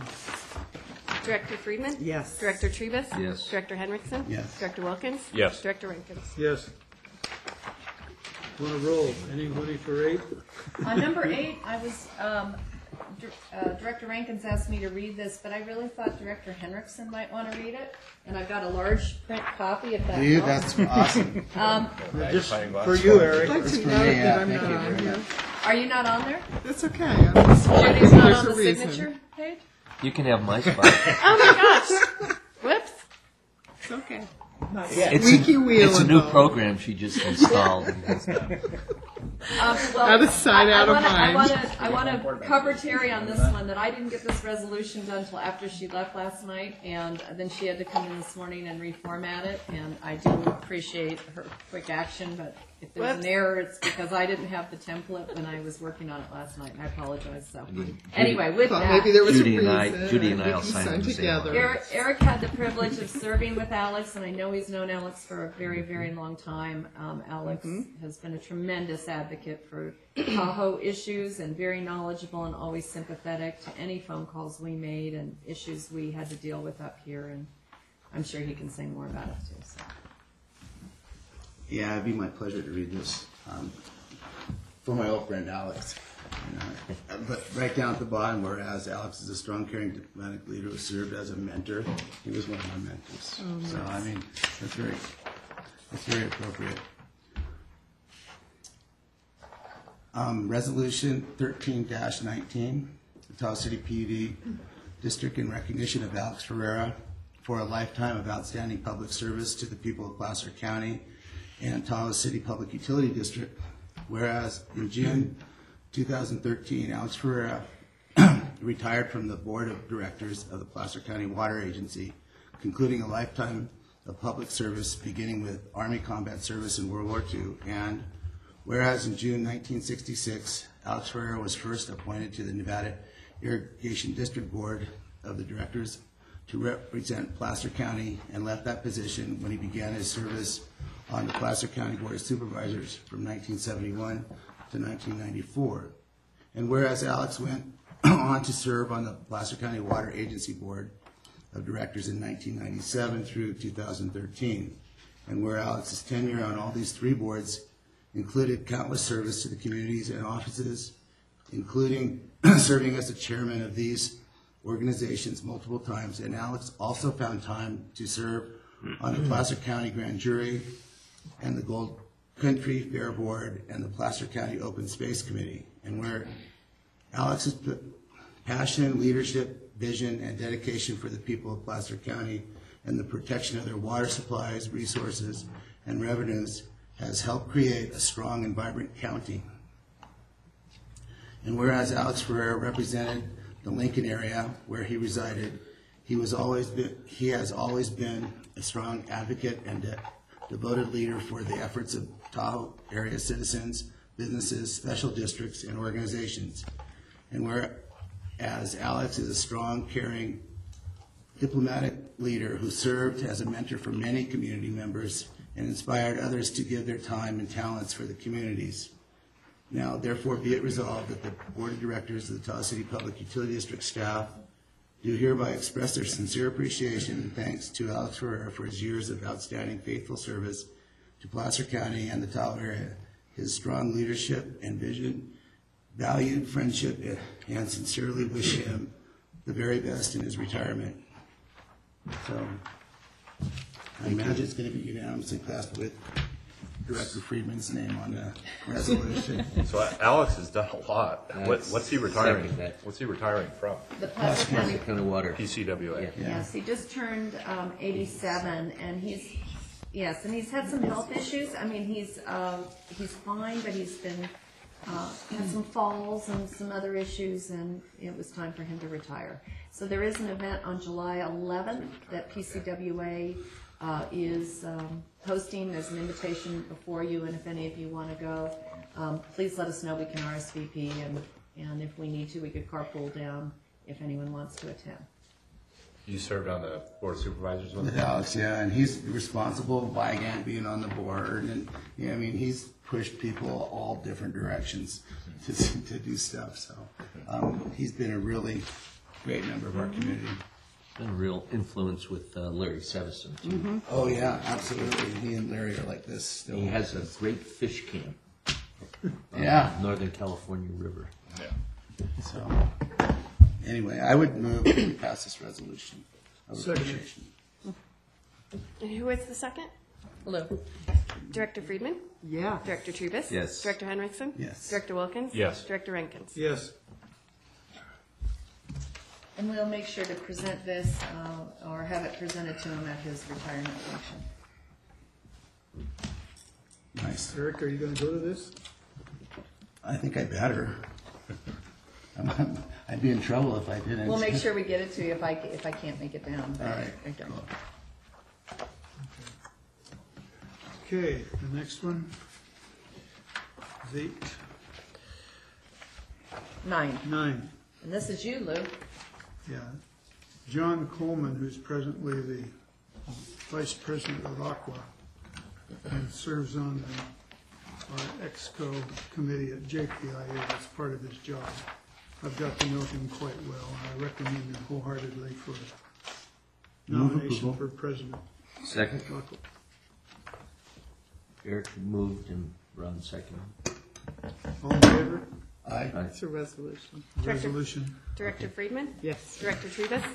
Yes. Director Henriksen? Yes. Director Wilkins? Yes. Director Rankins? Yes. Thank you very much. Okay. Management, how are we doing timing now? Uh, We're doing good. We're trying to be wrapped up by ten thirty at the latest, and I think we're in good shape. Okay. Oh, there's one thing before we go on to this. In the consent calendar, I am not Lou Friedman. You not? Did you notice that? I did not. In one of the minutes. In one of the minutes, For the 10 days. I bet you'd like to be, though. Whoa. That's not right. That's just. So, That's any kind of a- Oh, you're turning red over there, Doors. Terry. Open doors all over the place. It's Good color. Yes. Okay. With that, Katie, go ahead. Okay, on updates, um, I'll start, I guess, Bob, you wanna, or engineering, I don't know that there's any updates. Matt is out of town. It is his birthday today. When he returns Monday, we will celebrate it. He's in Yosemite. I don't think he's watching. Um, finance, did you have any updates? Oh, oh, yes. I'm just going in order here thank- the- Oh, thank you. I'd like to, just to call out or, uh, some attention to a report in section F, F1 nineteen on CalPERS on the pension changes. And Eric, I wanted to ask, answer your question from last board meeting saying, what is this all about? And so I thought about it. And essentially what you're doing is if you go from a thirty-year mortgage to a fifteen-year mortgage, you're trying to get that unfunded liability payoff. They paid off faster, this smoothing and amortization period changes. Essentially, that's what that is. I still don't know the correlation between the number of employees and the value of the district type of thing.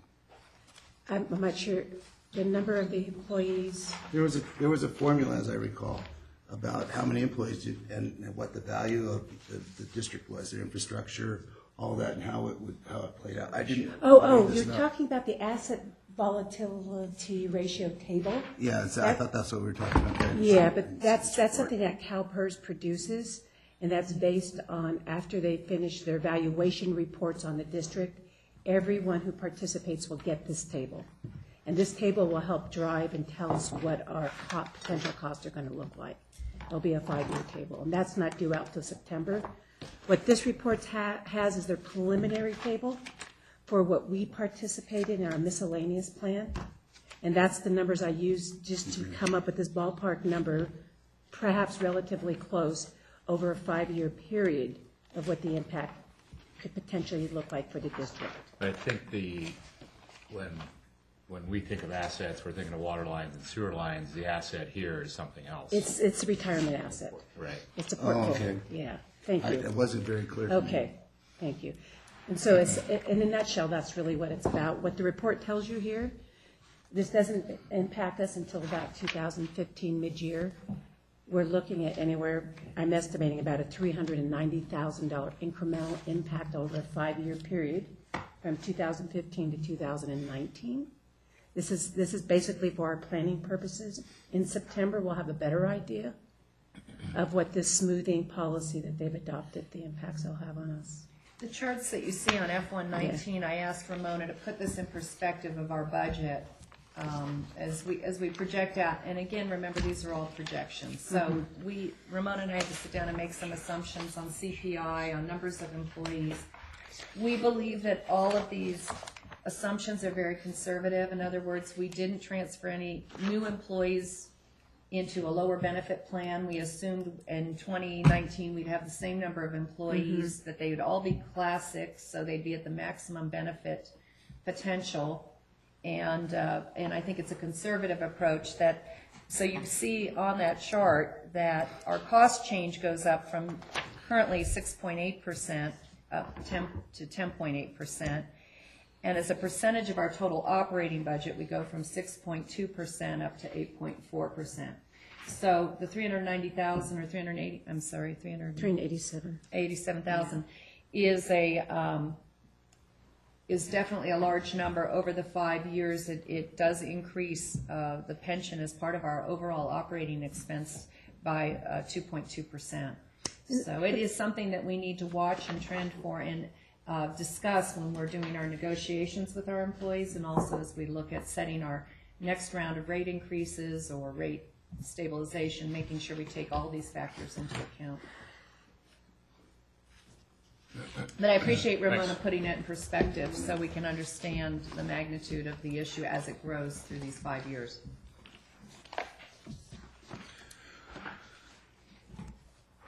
Anything else? Anything else from finance? We have Parks and Rec?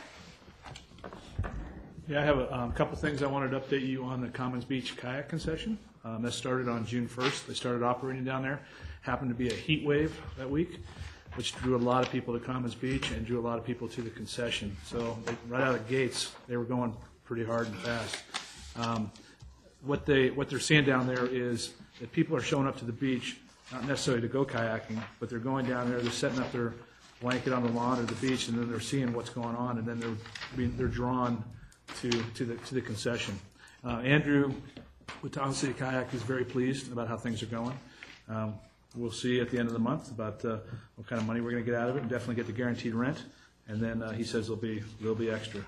Um, With some of the recent weather, wind, that kind of thing, there's been some, you know, it's it's backed off a little bit, but overall, he's very pleased. On June 8th, Saturday, June 8th, um, he doubled his rentals than what he did at Sand Harbor um, at, Commons Beach. So that's, that's, that's quite a statement, especially for right out of the gate. So it's going well.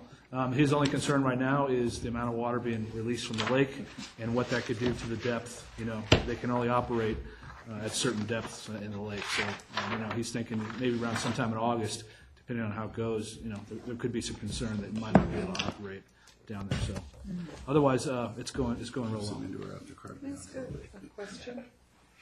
Yes, thank you. Um, I would think that Sunday, people will really become aware of, of the concession down there if they aren't already. I don't think, I think the deal was he's not renting during the concerts, is that correct? No, he is. The only thing he's not doing is he can't be in the parking lot. So right now, he's got a trailer.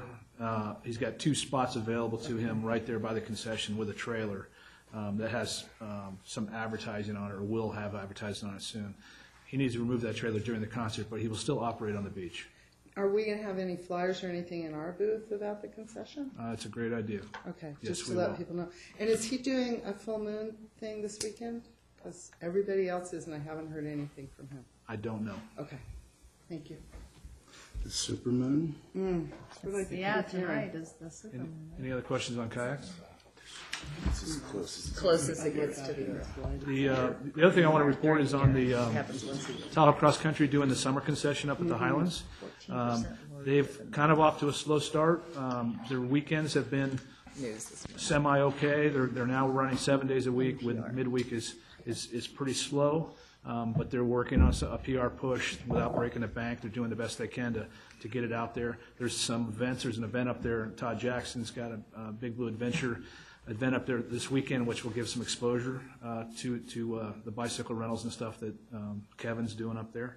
Um, And uh, he, he thinks it's, it's going to build. The cafe's open also, a limited menu, not the same as they have in the winter, but, so the building's open and available to the public with this, um, with this concession going on. So, um, so overall, I think um, things are off to a slow start, but I think he's, he feels good about, about where they're headed. Um, One thing that they've had with that is um, they've got a lot of people going up there getting lost. So they're sending people up on bikes, and there's no signage up there. Um, They're working with, uh, they've received some funding from NLTRA and uh, receiving, um, they're doing the last final design on a map, and they're doing some signage up there just to, fi- so people can find their way back. That's, so they've kind of struggled with that out of the gate. Uh, But they're learning as they go, so, you know, it's kind of pilot from now, but uh, I th- I think it'll be okay. And, and I, I just want to say, this isn't new. Almost every single time I ever ride up there or will hike up there, there's always lost people. It's just emphasized more because now they have that, the, the operation going. But it, this will be a great service because we have an operator that will finally get some signage for the community up there. And during ski season, they have it well marked and you see the trails easy, much more easily. But during, uh, the summer, there's so many different pathways and roadways and people coming from different locations. It is easy to get lost up there. People need to Yeah, look it's up not and not at your iPhones when they're Us, walking. it's come out of town too. I- Actually, last weekend I was up there and I. You got lost? Uh, Well, I didn't get lost for long, but I did take the wrong trip. I, End up the anyway, I high had to school turn around and go instead back down. up, which I never liked Yeah. doing. Um, but along those lines, Kevin is being really aggressive in his marketing, and the Highlands Homeowners Association did an email blast with his flyer at his request. So he is he's being really aggressive and doing a really good job. And the neighbors, I mean, I think that speaks great things that the Highlands homeowners are supporting that activity. Yeah. Yeah. They definitely are. And then one other thing, uh, we talked a little bit about when Scott was presenting uh, golf, but the bocce ball court is under construction. Uh, If you, uh, if you go, drop by there and check it out, it's going to be a really cool amenity. We're excited about it. One, not two. Right now, at this point, we're, we're building one due Where's to it permit restrictions. What's that? Where's it at? Um, green? But right by the practice putting green, there in the trees there. Um, so um, we're hoping to have that completed next week and have that thing open and going and get some people playing bocce. There's a lot of people that are excited about it. We're excited and staff uh, about how it's, how it's coming out and how it looks, and we're, it's going to be great. We got our coverage issues were resolved? We, the coverage issues uh, are resolved with that, um, as far as the overall, um, it's a temporary use, and they're gonna allow us to adjust those coverage issues when we do our final land capability verification. We only got permits to do one court because of the SEZ. We made the decision not to fight and challenge the SEZ determination. We had to move ten feet out from the SEZ. Thereby, we had to narrow the court, and in order to hopefully have a second court installed. And I do, I am hopeful we can get a second court in later this summer. But there's a tree roots and it's challenging, um, going through the permitting process, so, but, uh, we're, we're, we're getting there, so. Hope for another big storm, rainstorm. Bob, I have a question for you. Uh, Are you monitoring the safety on our bike trails, accident history, or we getting any stats on Um, we do get reports from the fire department when there's an accident and they, and they go out and, um, show up or do some kind of, uh, rescue or something.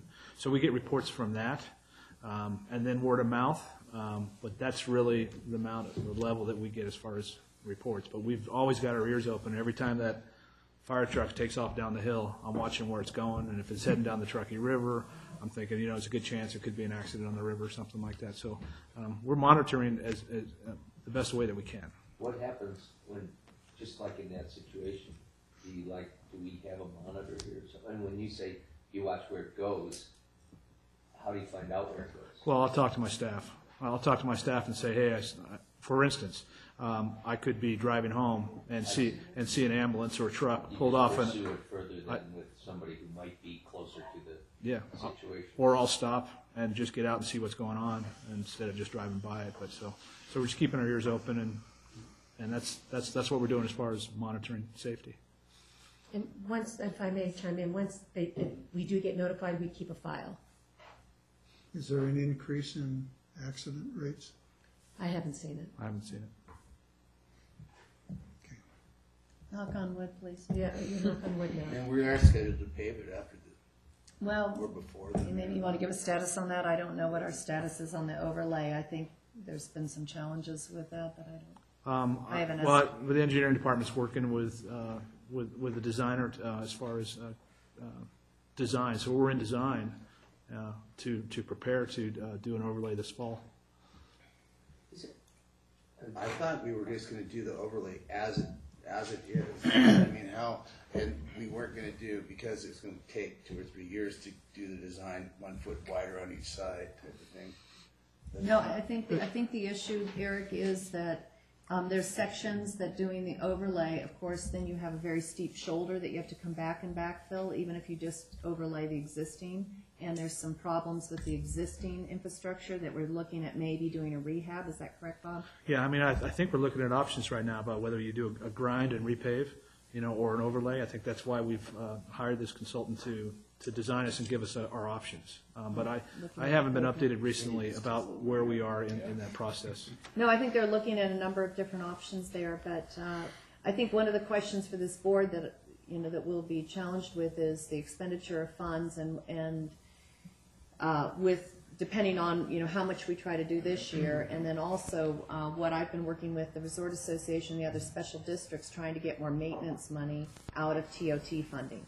Because bike trails are so widely supported, should we use all of our own tax money to do that, or should the visitors be helping pay for those, for those overlays and such? They use them. They use them, especially the Truckee River Trail. I mean, there's no doubt people from Truckee and Alpine and Squaw, and right now, The Truckee River Trail is not in really great shape, in my Yeah. opinion, so Yeah. I would, no, we, we are, we're in complete agreement. It's a matter of two, a couple different things. and it's on our capital plan, Yeah. right? We Yes. have, we have three hundred thousand. I'll, I'll ask Matt to make sure to brief you on this at the next meeting. I'm sorry, I'm not up- as up to speed on that project. Are we proactive in promoting safety on the bike trails, or should we be? Um, we're proactive. I mean, our, our recent wayfinding signs that we put up, we put up trail etiquette. Um, we have a, uh, a video on our website that talks about trail etiquette and safety. Um, so we have, we've done some things real recently within the last year, as much as we can. We're stenciling more the, the, the etiquette onto the, onto the trail pavement, because that's responses we're getting from the users is that they, they, they, look at the stencils more than they do the signs and what's stencils on the pavement. So um, we're doing everything we can to try to manage a very highly used trail with multiple use. Um, so there are challenges all the time, but um, we have come up with some recent ideas working with Kelly. There's a hot spot down there where we have a center line on the trail and it turns, goes into Sugar Pine, and there's no center line. And I've had several near misses right in there where that little bridge is. So Sugar Pine, um, that trail in Sugar Pine is, is, it belongs to the state. Uh, we, we do some sweeping for them when we go through early in the spring, but other than that, uh, we don't typically maintain that portion of the trail. Well, I think we should have some kind of a warning there that, you know, that it's just a blind turn. Yeah. They come around to the wrong side. Welcome to State Parks. Um, Pursuing on that safety thing, um, some, when do we do that? We do bike trail survey, or is that already happening? No, we do that in August, yeah. August? And, and I'm ignorant as to what is in that survey at this time now, but is, do we hit on any, have you encompassed, or encountered any safety problems, or have you seen accidents on, you know, exploring that as a question on there, maybe that's too difficult of a thing, but, you know, are there some unsafe spots you've seen here?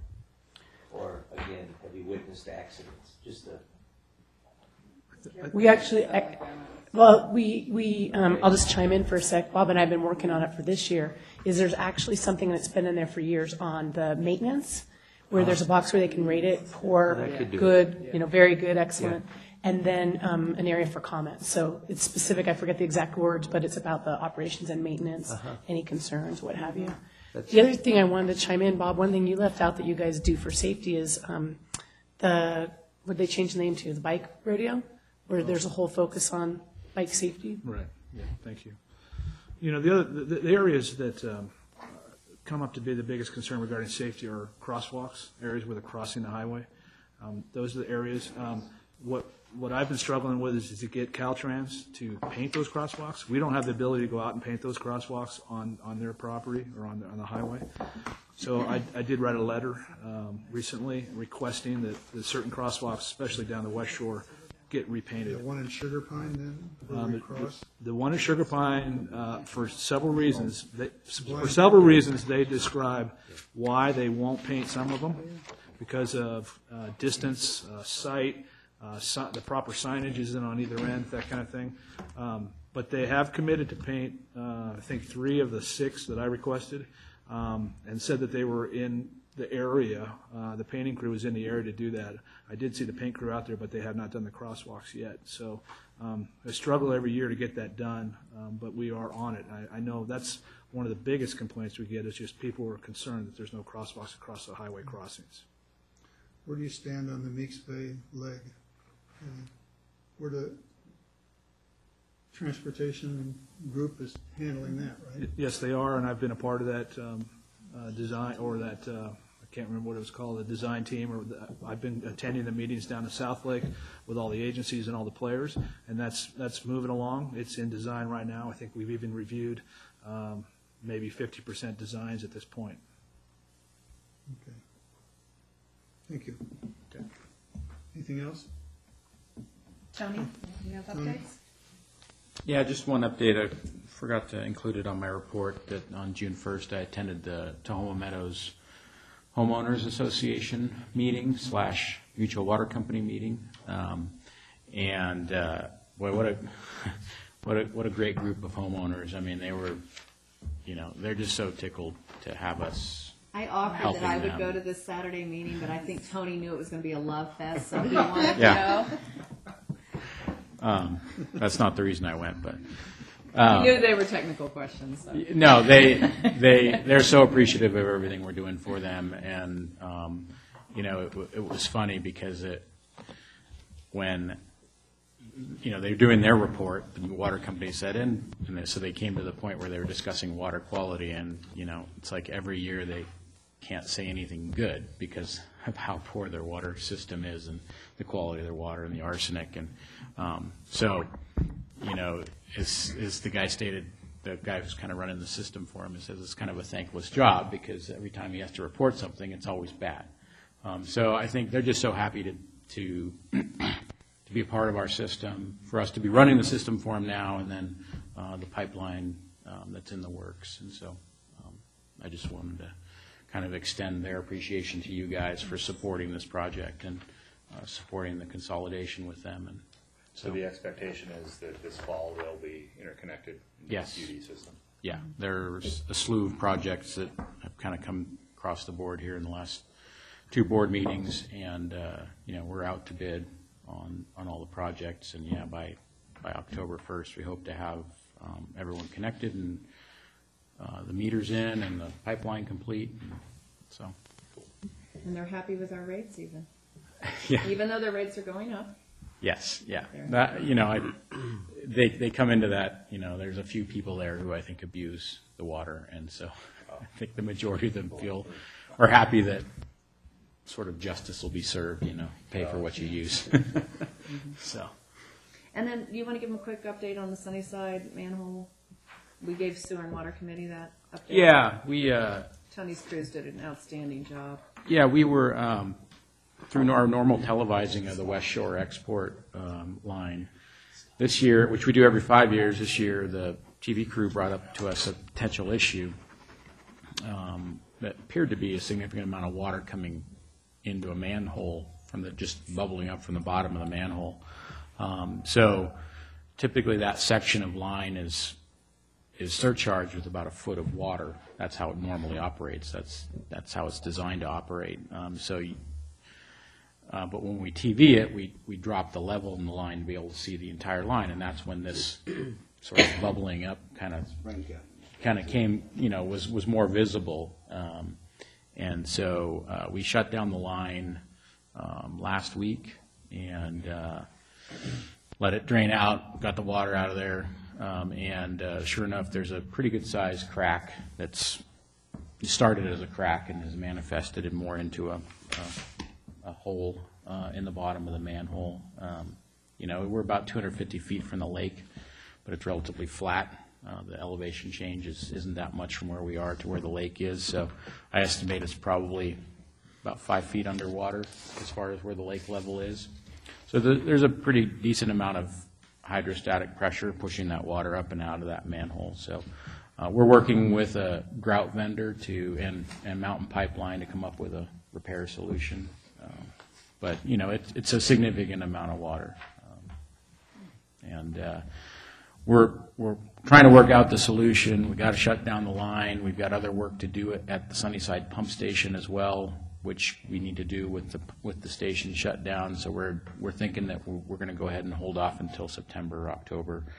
Uh, the lake level will come down probably a few more feet um, where it is. We'll, ho- we'll hopefully slow down the water a little bit and give us a better chance to repair that, as well as we have a whole host of other projects we want to do at Sunnyside. So.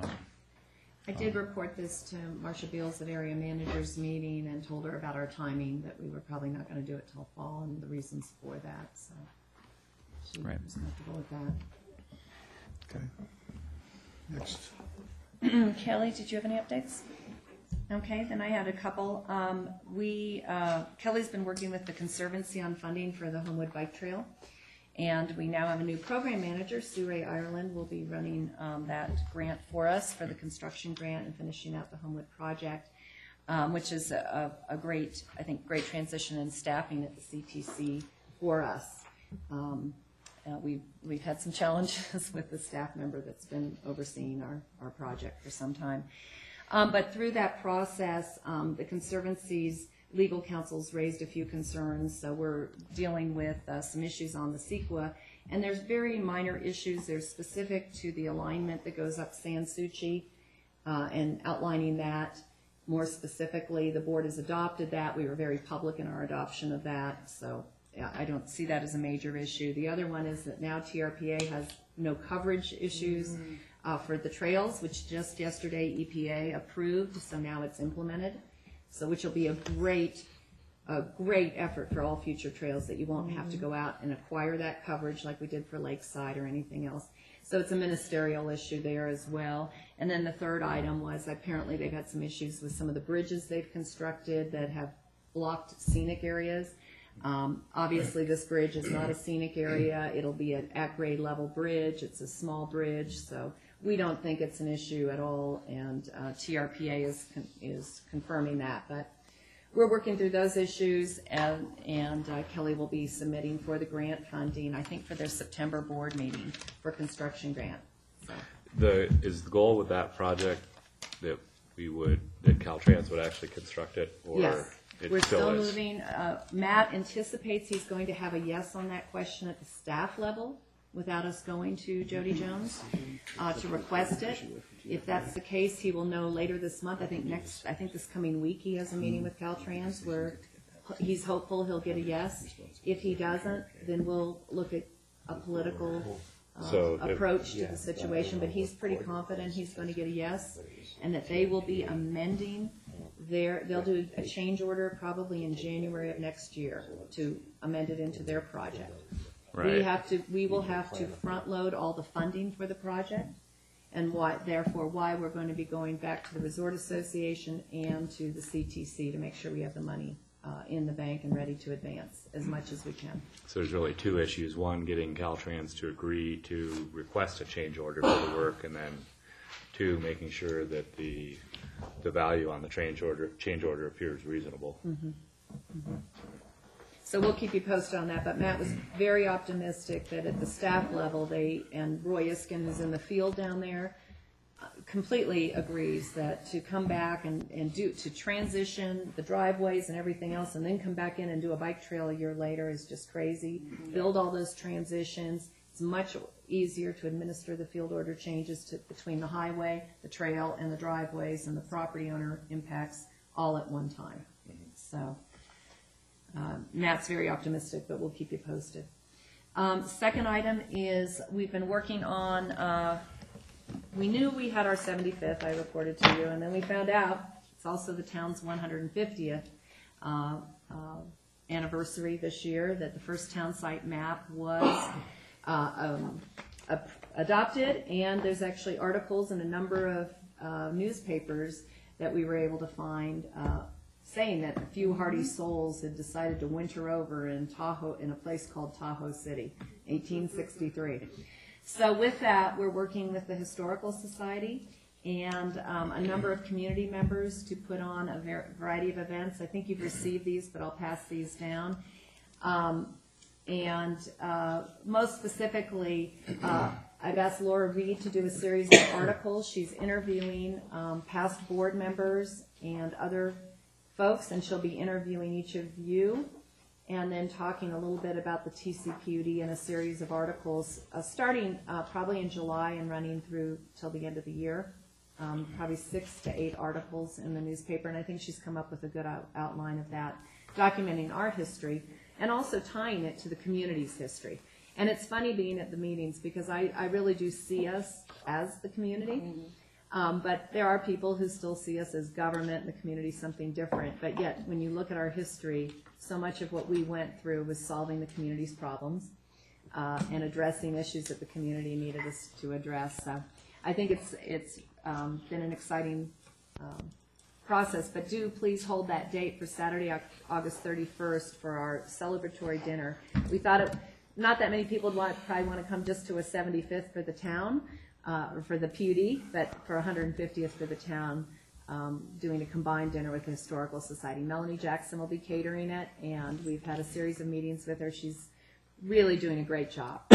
so we'll we'll be back in touch with the presentations and the events for that weekend. But I think it'll What- be it. What's, what's the time of that event? Uh, right now, we're talking about four o'clock reception and five thirty Oh. dinner.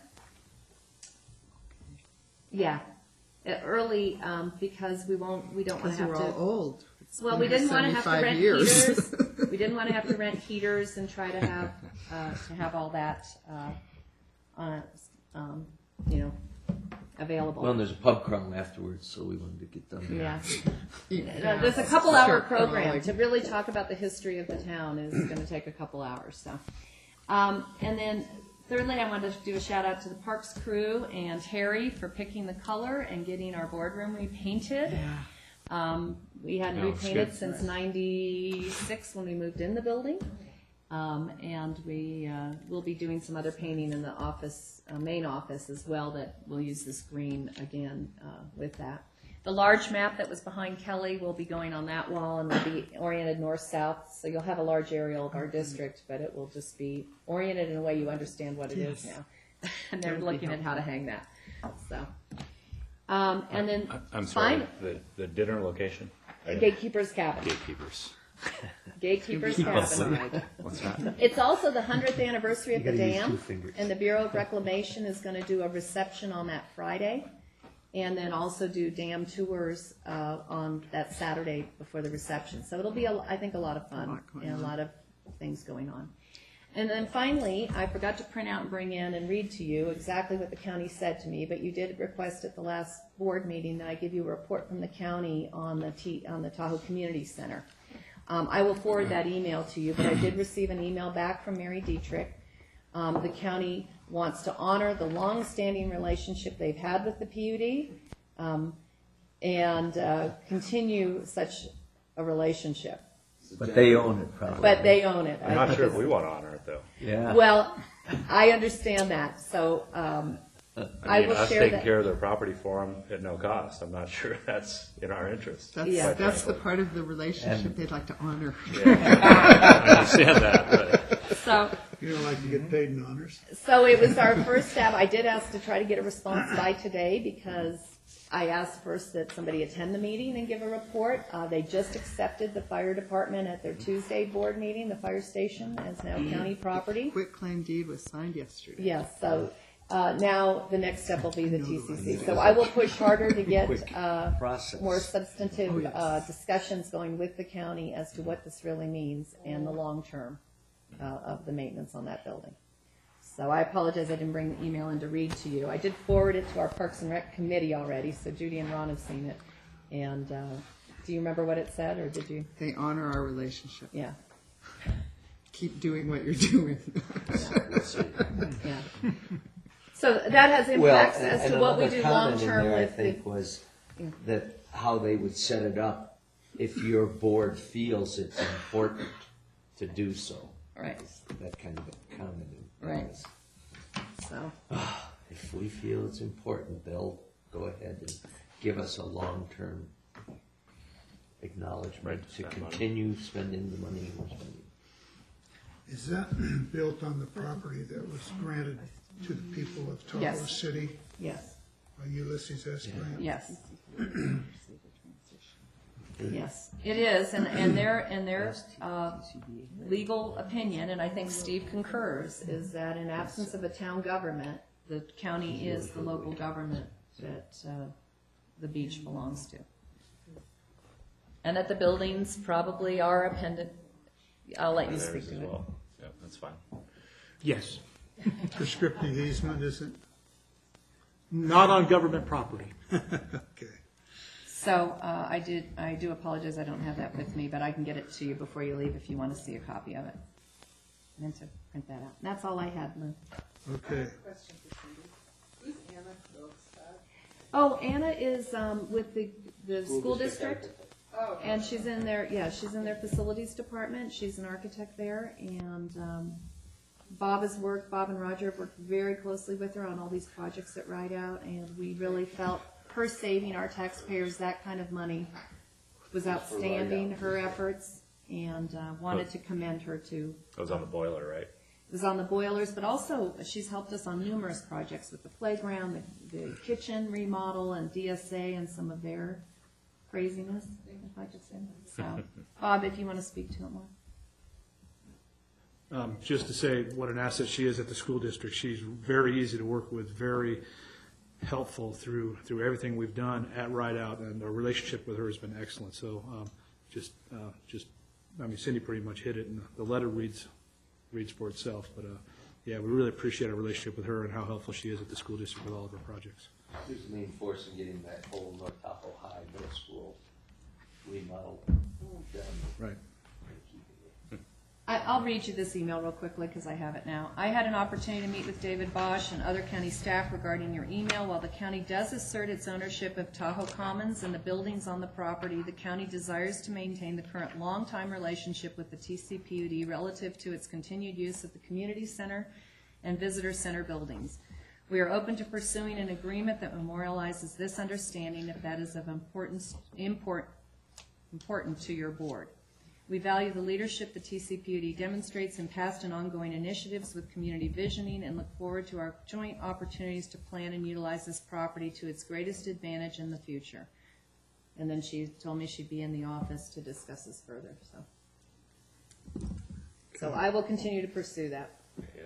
Was there, uh, has there been any further conversation, I don't know what the conversation would be with the fire department, uh, as far as them saying they'll give it to the county when they had, I think, in our contract, given us some opportunities, uh, to have a decision in that destiny of that building? Yes, at the NITRAC meeting, I talked to Chief Schwartz and I pointed out the, um, the agreement that we had in our MOU with the fire district that said we had first right of refusal when they dispose of the building to look into it. His feeling was he wasn't disposing of a building, the county was already asserting their ownership, and he had really no control over it. The county was saying it's ours. So our disagreement would really be with the county. And that's, Yeah, I don't, I don't disagree. Um, So how much does the fire department owe owe us for that property then? I, I think it's sort of a, a, a very dynamic, confusing situation right now, because there's a number of agencies that think that they're overseeing something on behalf of somebody else, and, and I think it's just really sort of confusing right now, and Wouldn't you agree? Sounds like we've been had by the fire department. No, I Again. mean- No, I, no, I don't think the fire, I I don't want to think so clarify either. that. The fire department really has no authority to do anything with us No. when the county, what the county is saying is the same thing they say for TCC, is that they own the buildings. Would That this, the county, that the fire department had no ownership of that building to dispose of. right. would, would this be an appropriate agenda item for either our July or August board meeting? Maybe not necessarily to take action, but just to get a, maybe a little bit of history on what the PUD's relationships have been to those, to the property management over there, what the county's position is, just so that we're all, we've all got a solid understanding, as solid as we can be, Mhm. of kind of the existing think that would be really so that as helpful. we're If I could ask, I, I would like to be part of that discussion, and I unfortunately have to be out of town at our July board meeting, so I, and that'll be the first board meeting in five years, I guess. So Apologize for that, but my, that's the only time I get together with my family, so uh, Is that we in could do your- it August. Is that in your contract that you can miss one? I, I made sure And I and the think that- AGM who was gonna be in town that meeting. I think needed that break waiting today. until August might be a good idea, because I don't think we're gonna know much more in four weeks than, than today, um, because the county's position was, we'll decide and get back to you, and, um, I just, I don't, I think I August is think gonna they be actually better used the timing. word internally on that one. Yes, I think they did. I did ask, uh, in, in addition to that, I did ask for the one fiftieth and seventy-fifth anniversaries that the fire station be allowed to be used over, and I haven't had a response to that yet for, I asked the county specifically on behalf of the Historical Society, um, and ourselves, that it be open that Labor Day weekend so they could park the old fire truck in there and have some exhibits about the old fire service as part of the historical walks through town and celebrating that. I have not heard back from them, but, um, Okay. Okay. that's the only thing I can tell you, but we will bring it back in August. Okay. For historical sake. Okay, which one are we on now, Cindy? Uh, I think we're at correspondence, and I wanted to commend Terry on correspondence, that we have seen other districts that actually list out the correspondence. She looked at me and said, oh my gosh. It's a lot of what she listening to do, because we put a lot in correspondence. Um, But I hope it's helpful to you uh, to be able to glance at this and decide what you want to scan Mhm. through versus uh, having such a large pile of, of correspondence. And we'll work to streamline that. We give you a lot of uh, documentation. Sometimes it's not directly relevant to the district, but uh, it's for your information, like the Highlands Homeowners Newsletter and that sort of thing when we receive those, so. I have a question in correspondence. Go ahead. Are, are we making a donation to the fireworks? Do we traditionally do that? No. No, okay. We Thank you. I traditionally didn't don't. think so. I wanted to let you know they And let's asked, not start but any new we, we traditionally, and we traditionally do a whole lot for the fireworks, That's so what I thought maybe when we I could get contributions. Saw the letter and I was. I know, I'm, I'm personally volunteering for the fireworks, but. We don't have any plan to give anything to UC Davis, uh, do we? No. Oh, yeah, that was the other donation. Yeah. request. Okay. Is there any Unless the particular- board wants, I want, I like to let you know about those requests, but I don't take action on those. Well, it does bring up a point. Is there any reason that we can't do an insur internship, Tony, on, in that field? Or is there a need for that in your area? Hydrology? An internship. Thank you, Jan. I thought- You Yeah, talking- we're asking for a donation, but if we can take a Oh, budding star down there and bring him up here and assist in Show 'em what's what. hydrology analysis. Is that anything you need done or? Right. have you Thanks, thought Terry. about? Um, we have talked about it um, in different levels, but we haven't really pursued it. It's, um, you know, our, our summer season's so short to get everything done. It's one of those things that, that uh, would add to our load, but it's certainly something Cindy and I could talk about. Well, I'm thinking in terms of, well, maybe it's a multi-year internship. Right. Well, I'll, I'll review, Talk about it as part of the yeah, budget. I'll review what, uh, what the situation is, and we'll- I'll discuss it internally with Cindy. Sure. Okay, thank you. Okay, Is there anything else here? Anybody has any interest in it? Okay. John, Judy, anything? We're on board comments? Yes. Or Or correspondence? Correspondence. Oh, Nothing? No, Okay. I like the bottom item the best. That's adjournment? Various news publications and coverage, that's the good stuff. Okay, director's comments, Judy? No. Ron? Yeah. Um, a comment I was gonna make, um, when, um, Scott was here, but he mentioned, he mentioned that hundred and fifty dollar week pass, which I thought sounded like really hot stuff. I mean, I think that'd be really good. If you're gonna put something else in the booth, that flyer might be good in there too. And I was gonna mention to him that, uh, if, and maybe they're all over it, but, uh, they do some good marketing and then they seem to miss some obvious ones sometimes. But that, that would be a good flyer for the, uh, uh, vacation rental places. Uh, even, and particularly the ones you can get in the homes as, w- uh, you know, the motels, hotels are kind of, but the homes are really good. I can, the three houses on my cul-de-sac all have a bulletin board for guests, you know, type of thing. And, Uh, but I think that sounded like a neat one. Um, the, um, uh, Bob mentioned it, but there was, uh, Placer County Board of Supervisors, through recommendation of all of us, did approve money to do thirty wayfinding signs throughout the Burton Creek State Park and the Conservancy land coming out of the Highland Center for the bike park, which is gonna be, uh, really good. And they're being done in the, the same wayfinding design standards that these signs have been done out here, the ones at the, the, uh, transit center.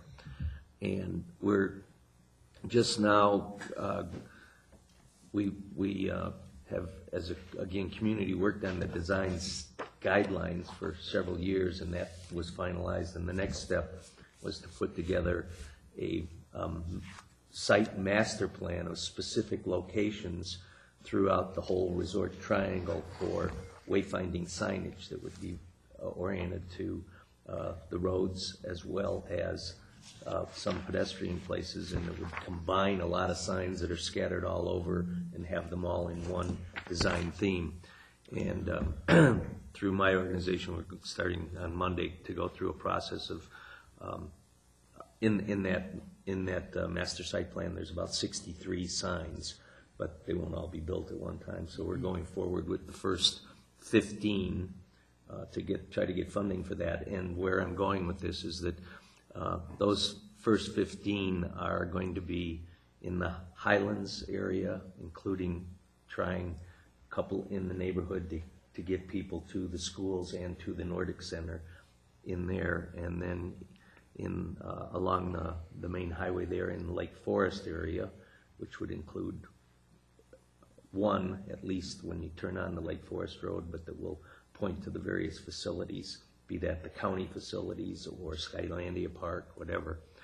Um, And then the, the third area, which won't be all of the signs designated for Tahoe City, but the ones that are more pedestrian oriented that will point out places you can go in Tahoe City.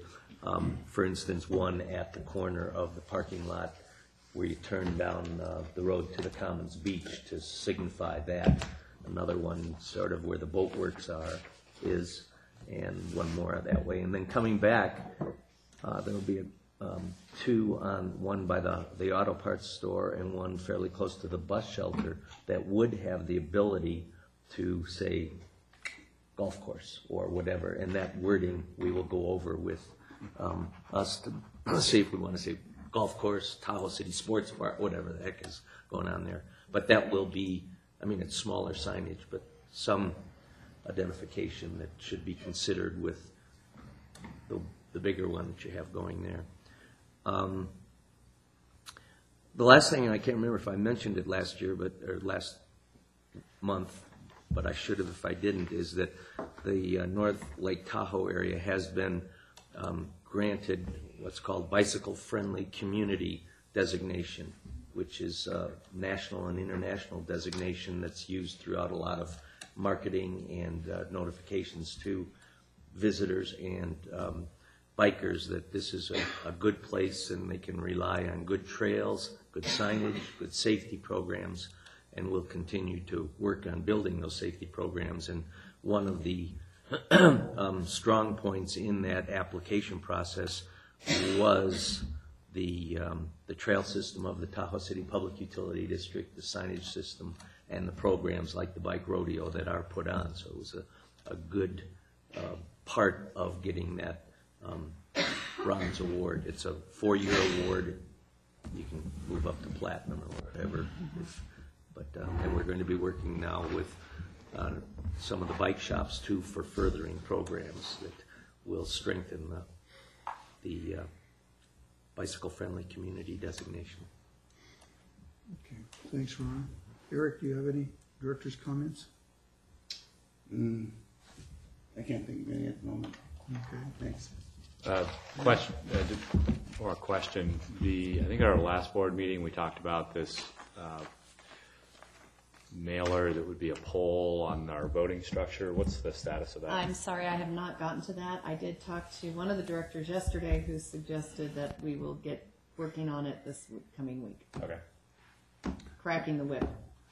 I have one question. Has anybody noticed the, I think it might be better if we look, be looking at the end of summer to. Well, at least and getting the, we can the get language organized done, we on can that, decide yeah. when to circulate it. No, But made the I, I comment apologize, yesterday, I but didn't get do to it this anything, month. And that's the only one way you'd get going with it is if I get something. okay. I have one closing comment on the director's comments, and that has to do with the Heritage Plaza sign. Are you aware of that big ugly aluminum sign that's been tacked on to that expensive sign on both sides? I'm aware of the display case Yeah. on the bottom of it. That's been there for, He just said some, uh, uh, some aluminum sign that's been tacked onto Well, it. it's in a- Funded by, it's- da, da, it's- Well, it's a display case, but it's pretty ugly. so the Oh. display case has been there for four, probably years on that, on that sign. I don't get to that side of the street or that far into Oh, Tahoe it- City. Is, it- is there unsightly Stop at the flyers damn in it? Is cafe. that it? No, it's, it's, well, it's mildew in it, you know, and- but it's. Mainten- it's- maintenance issue, it's- okay. Here you got a probably a five thousand dollar sign with an aluminum display case uh, glued to it, so. I'll take a look I at mean, that. whose, whose responsibility is, that's We- not, I think, I think we put that up, so, so, quite a long time ago, and, and it's been displaying information for us, one, for one the side is TC. vacant, the other was, Have to look at that on, our- Bob, when we go on our noontime walk through. yeah, that's just, con- okay. On board follow-up, I have, uh, when we bring back the rate study, uh, we'll look at the fire service billing along with the many other issues that we'll be dealing with, but specifically to call that one out and take a look at that again. Um, We will, uh, a suggestion was made that we make sure we have flyers for both the kayak, paddleboard concession, and the golf course weekly pass at the booth at concerts and other booths that we might have available. I'll ask Matt and Bob to uh, provide a report on the trail overlay, um, Truckee River Trail Overlay Project. And we'll also look into that, uh, some sort of trail or warning at the hot spot as we transition into Sugar Pine Point State Park. And uh, come back at the August meeting with a full um, history and report on the Tahoe Community Center and Commons Beach uh, issues with the county. And I think it's important to also talk about the maintenance level at Commons Beach because that's been an ongoing concern for us that we're subsidizing that very heavily as well. So we'll tie both of those together and probably should be part of any negotiation. And then um, just now, we'll, I'll- Bob will look into this display case at Heritage Plaza.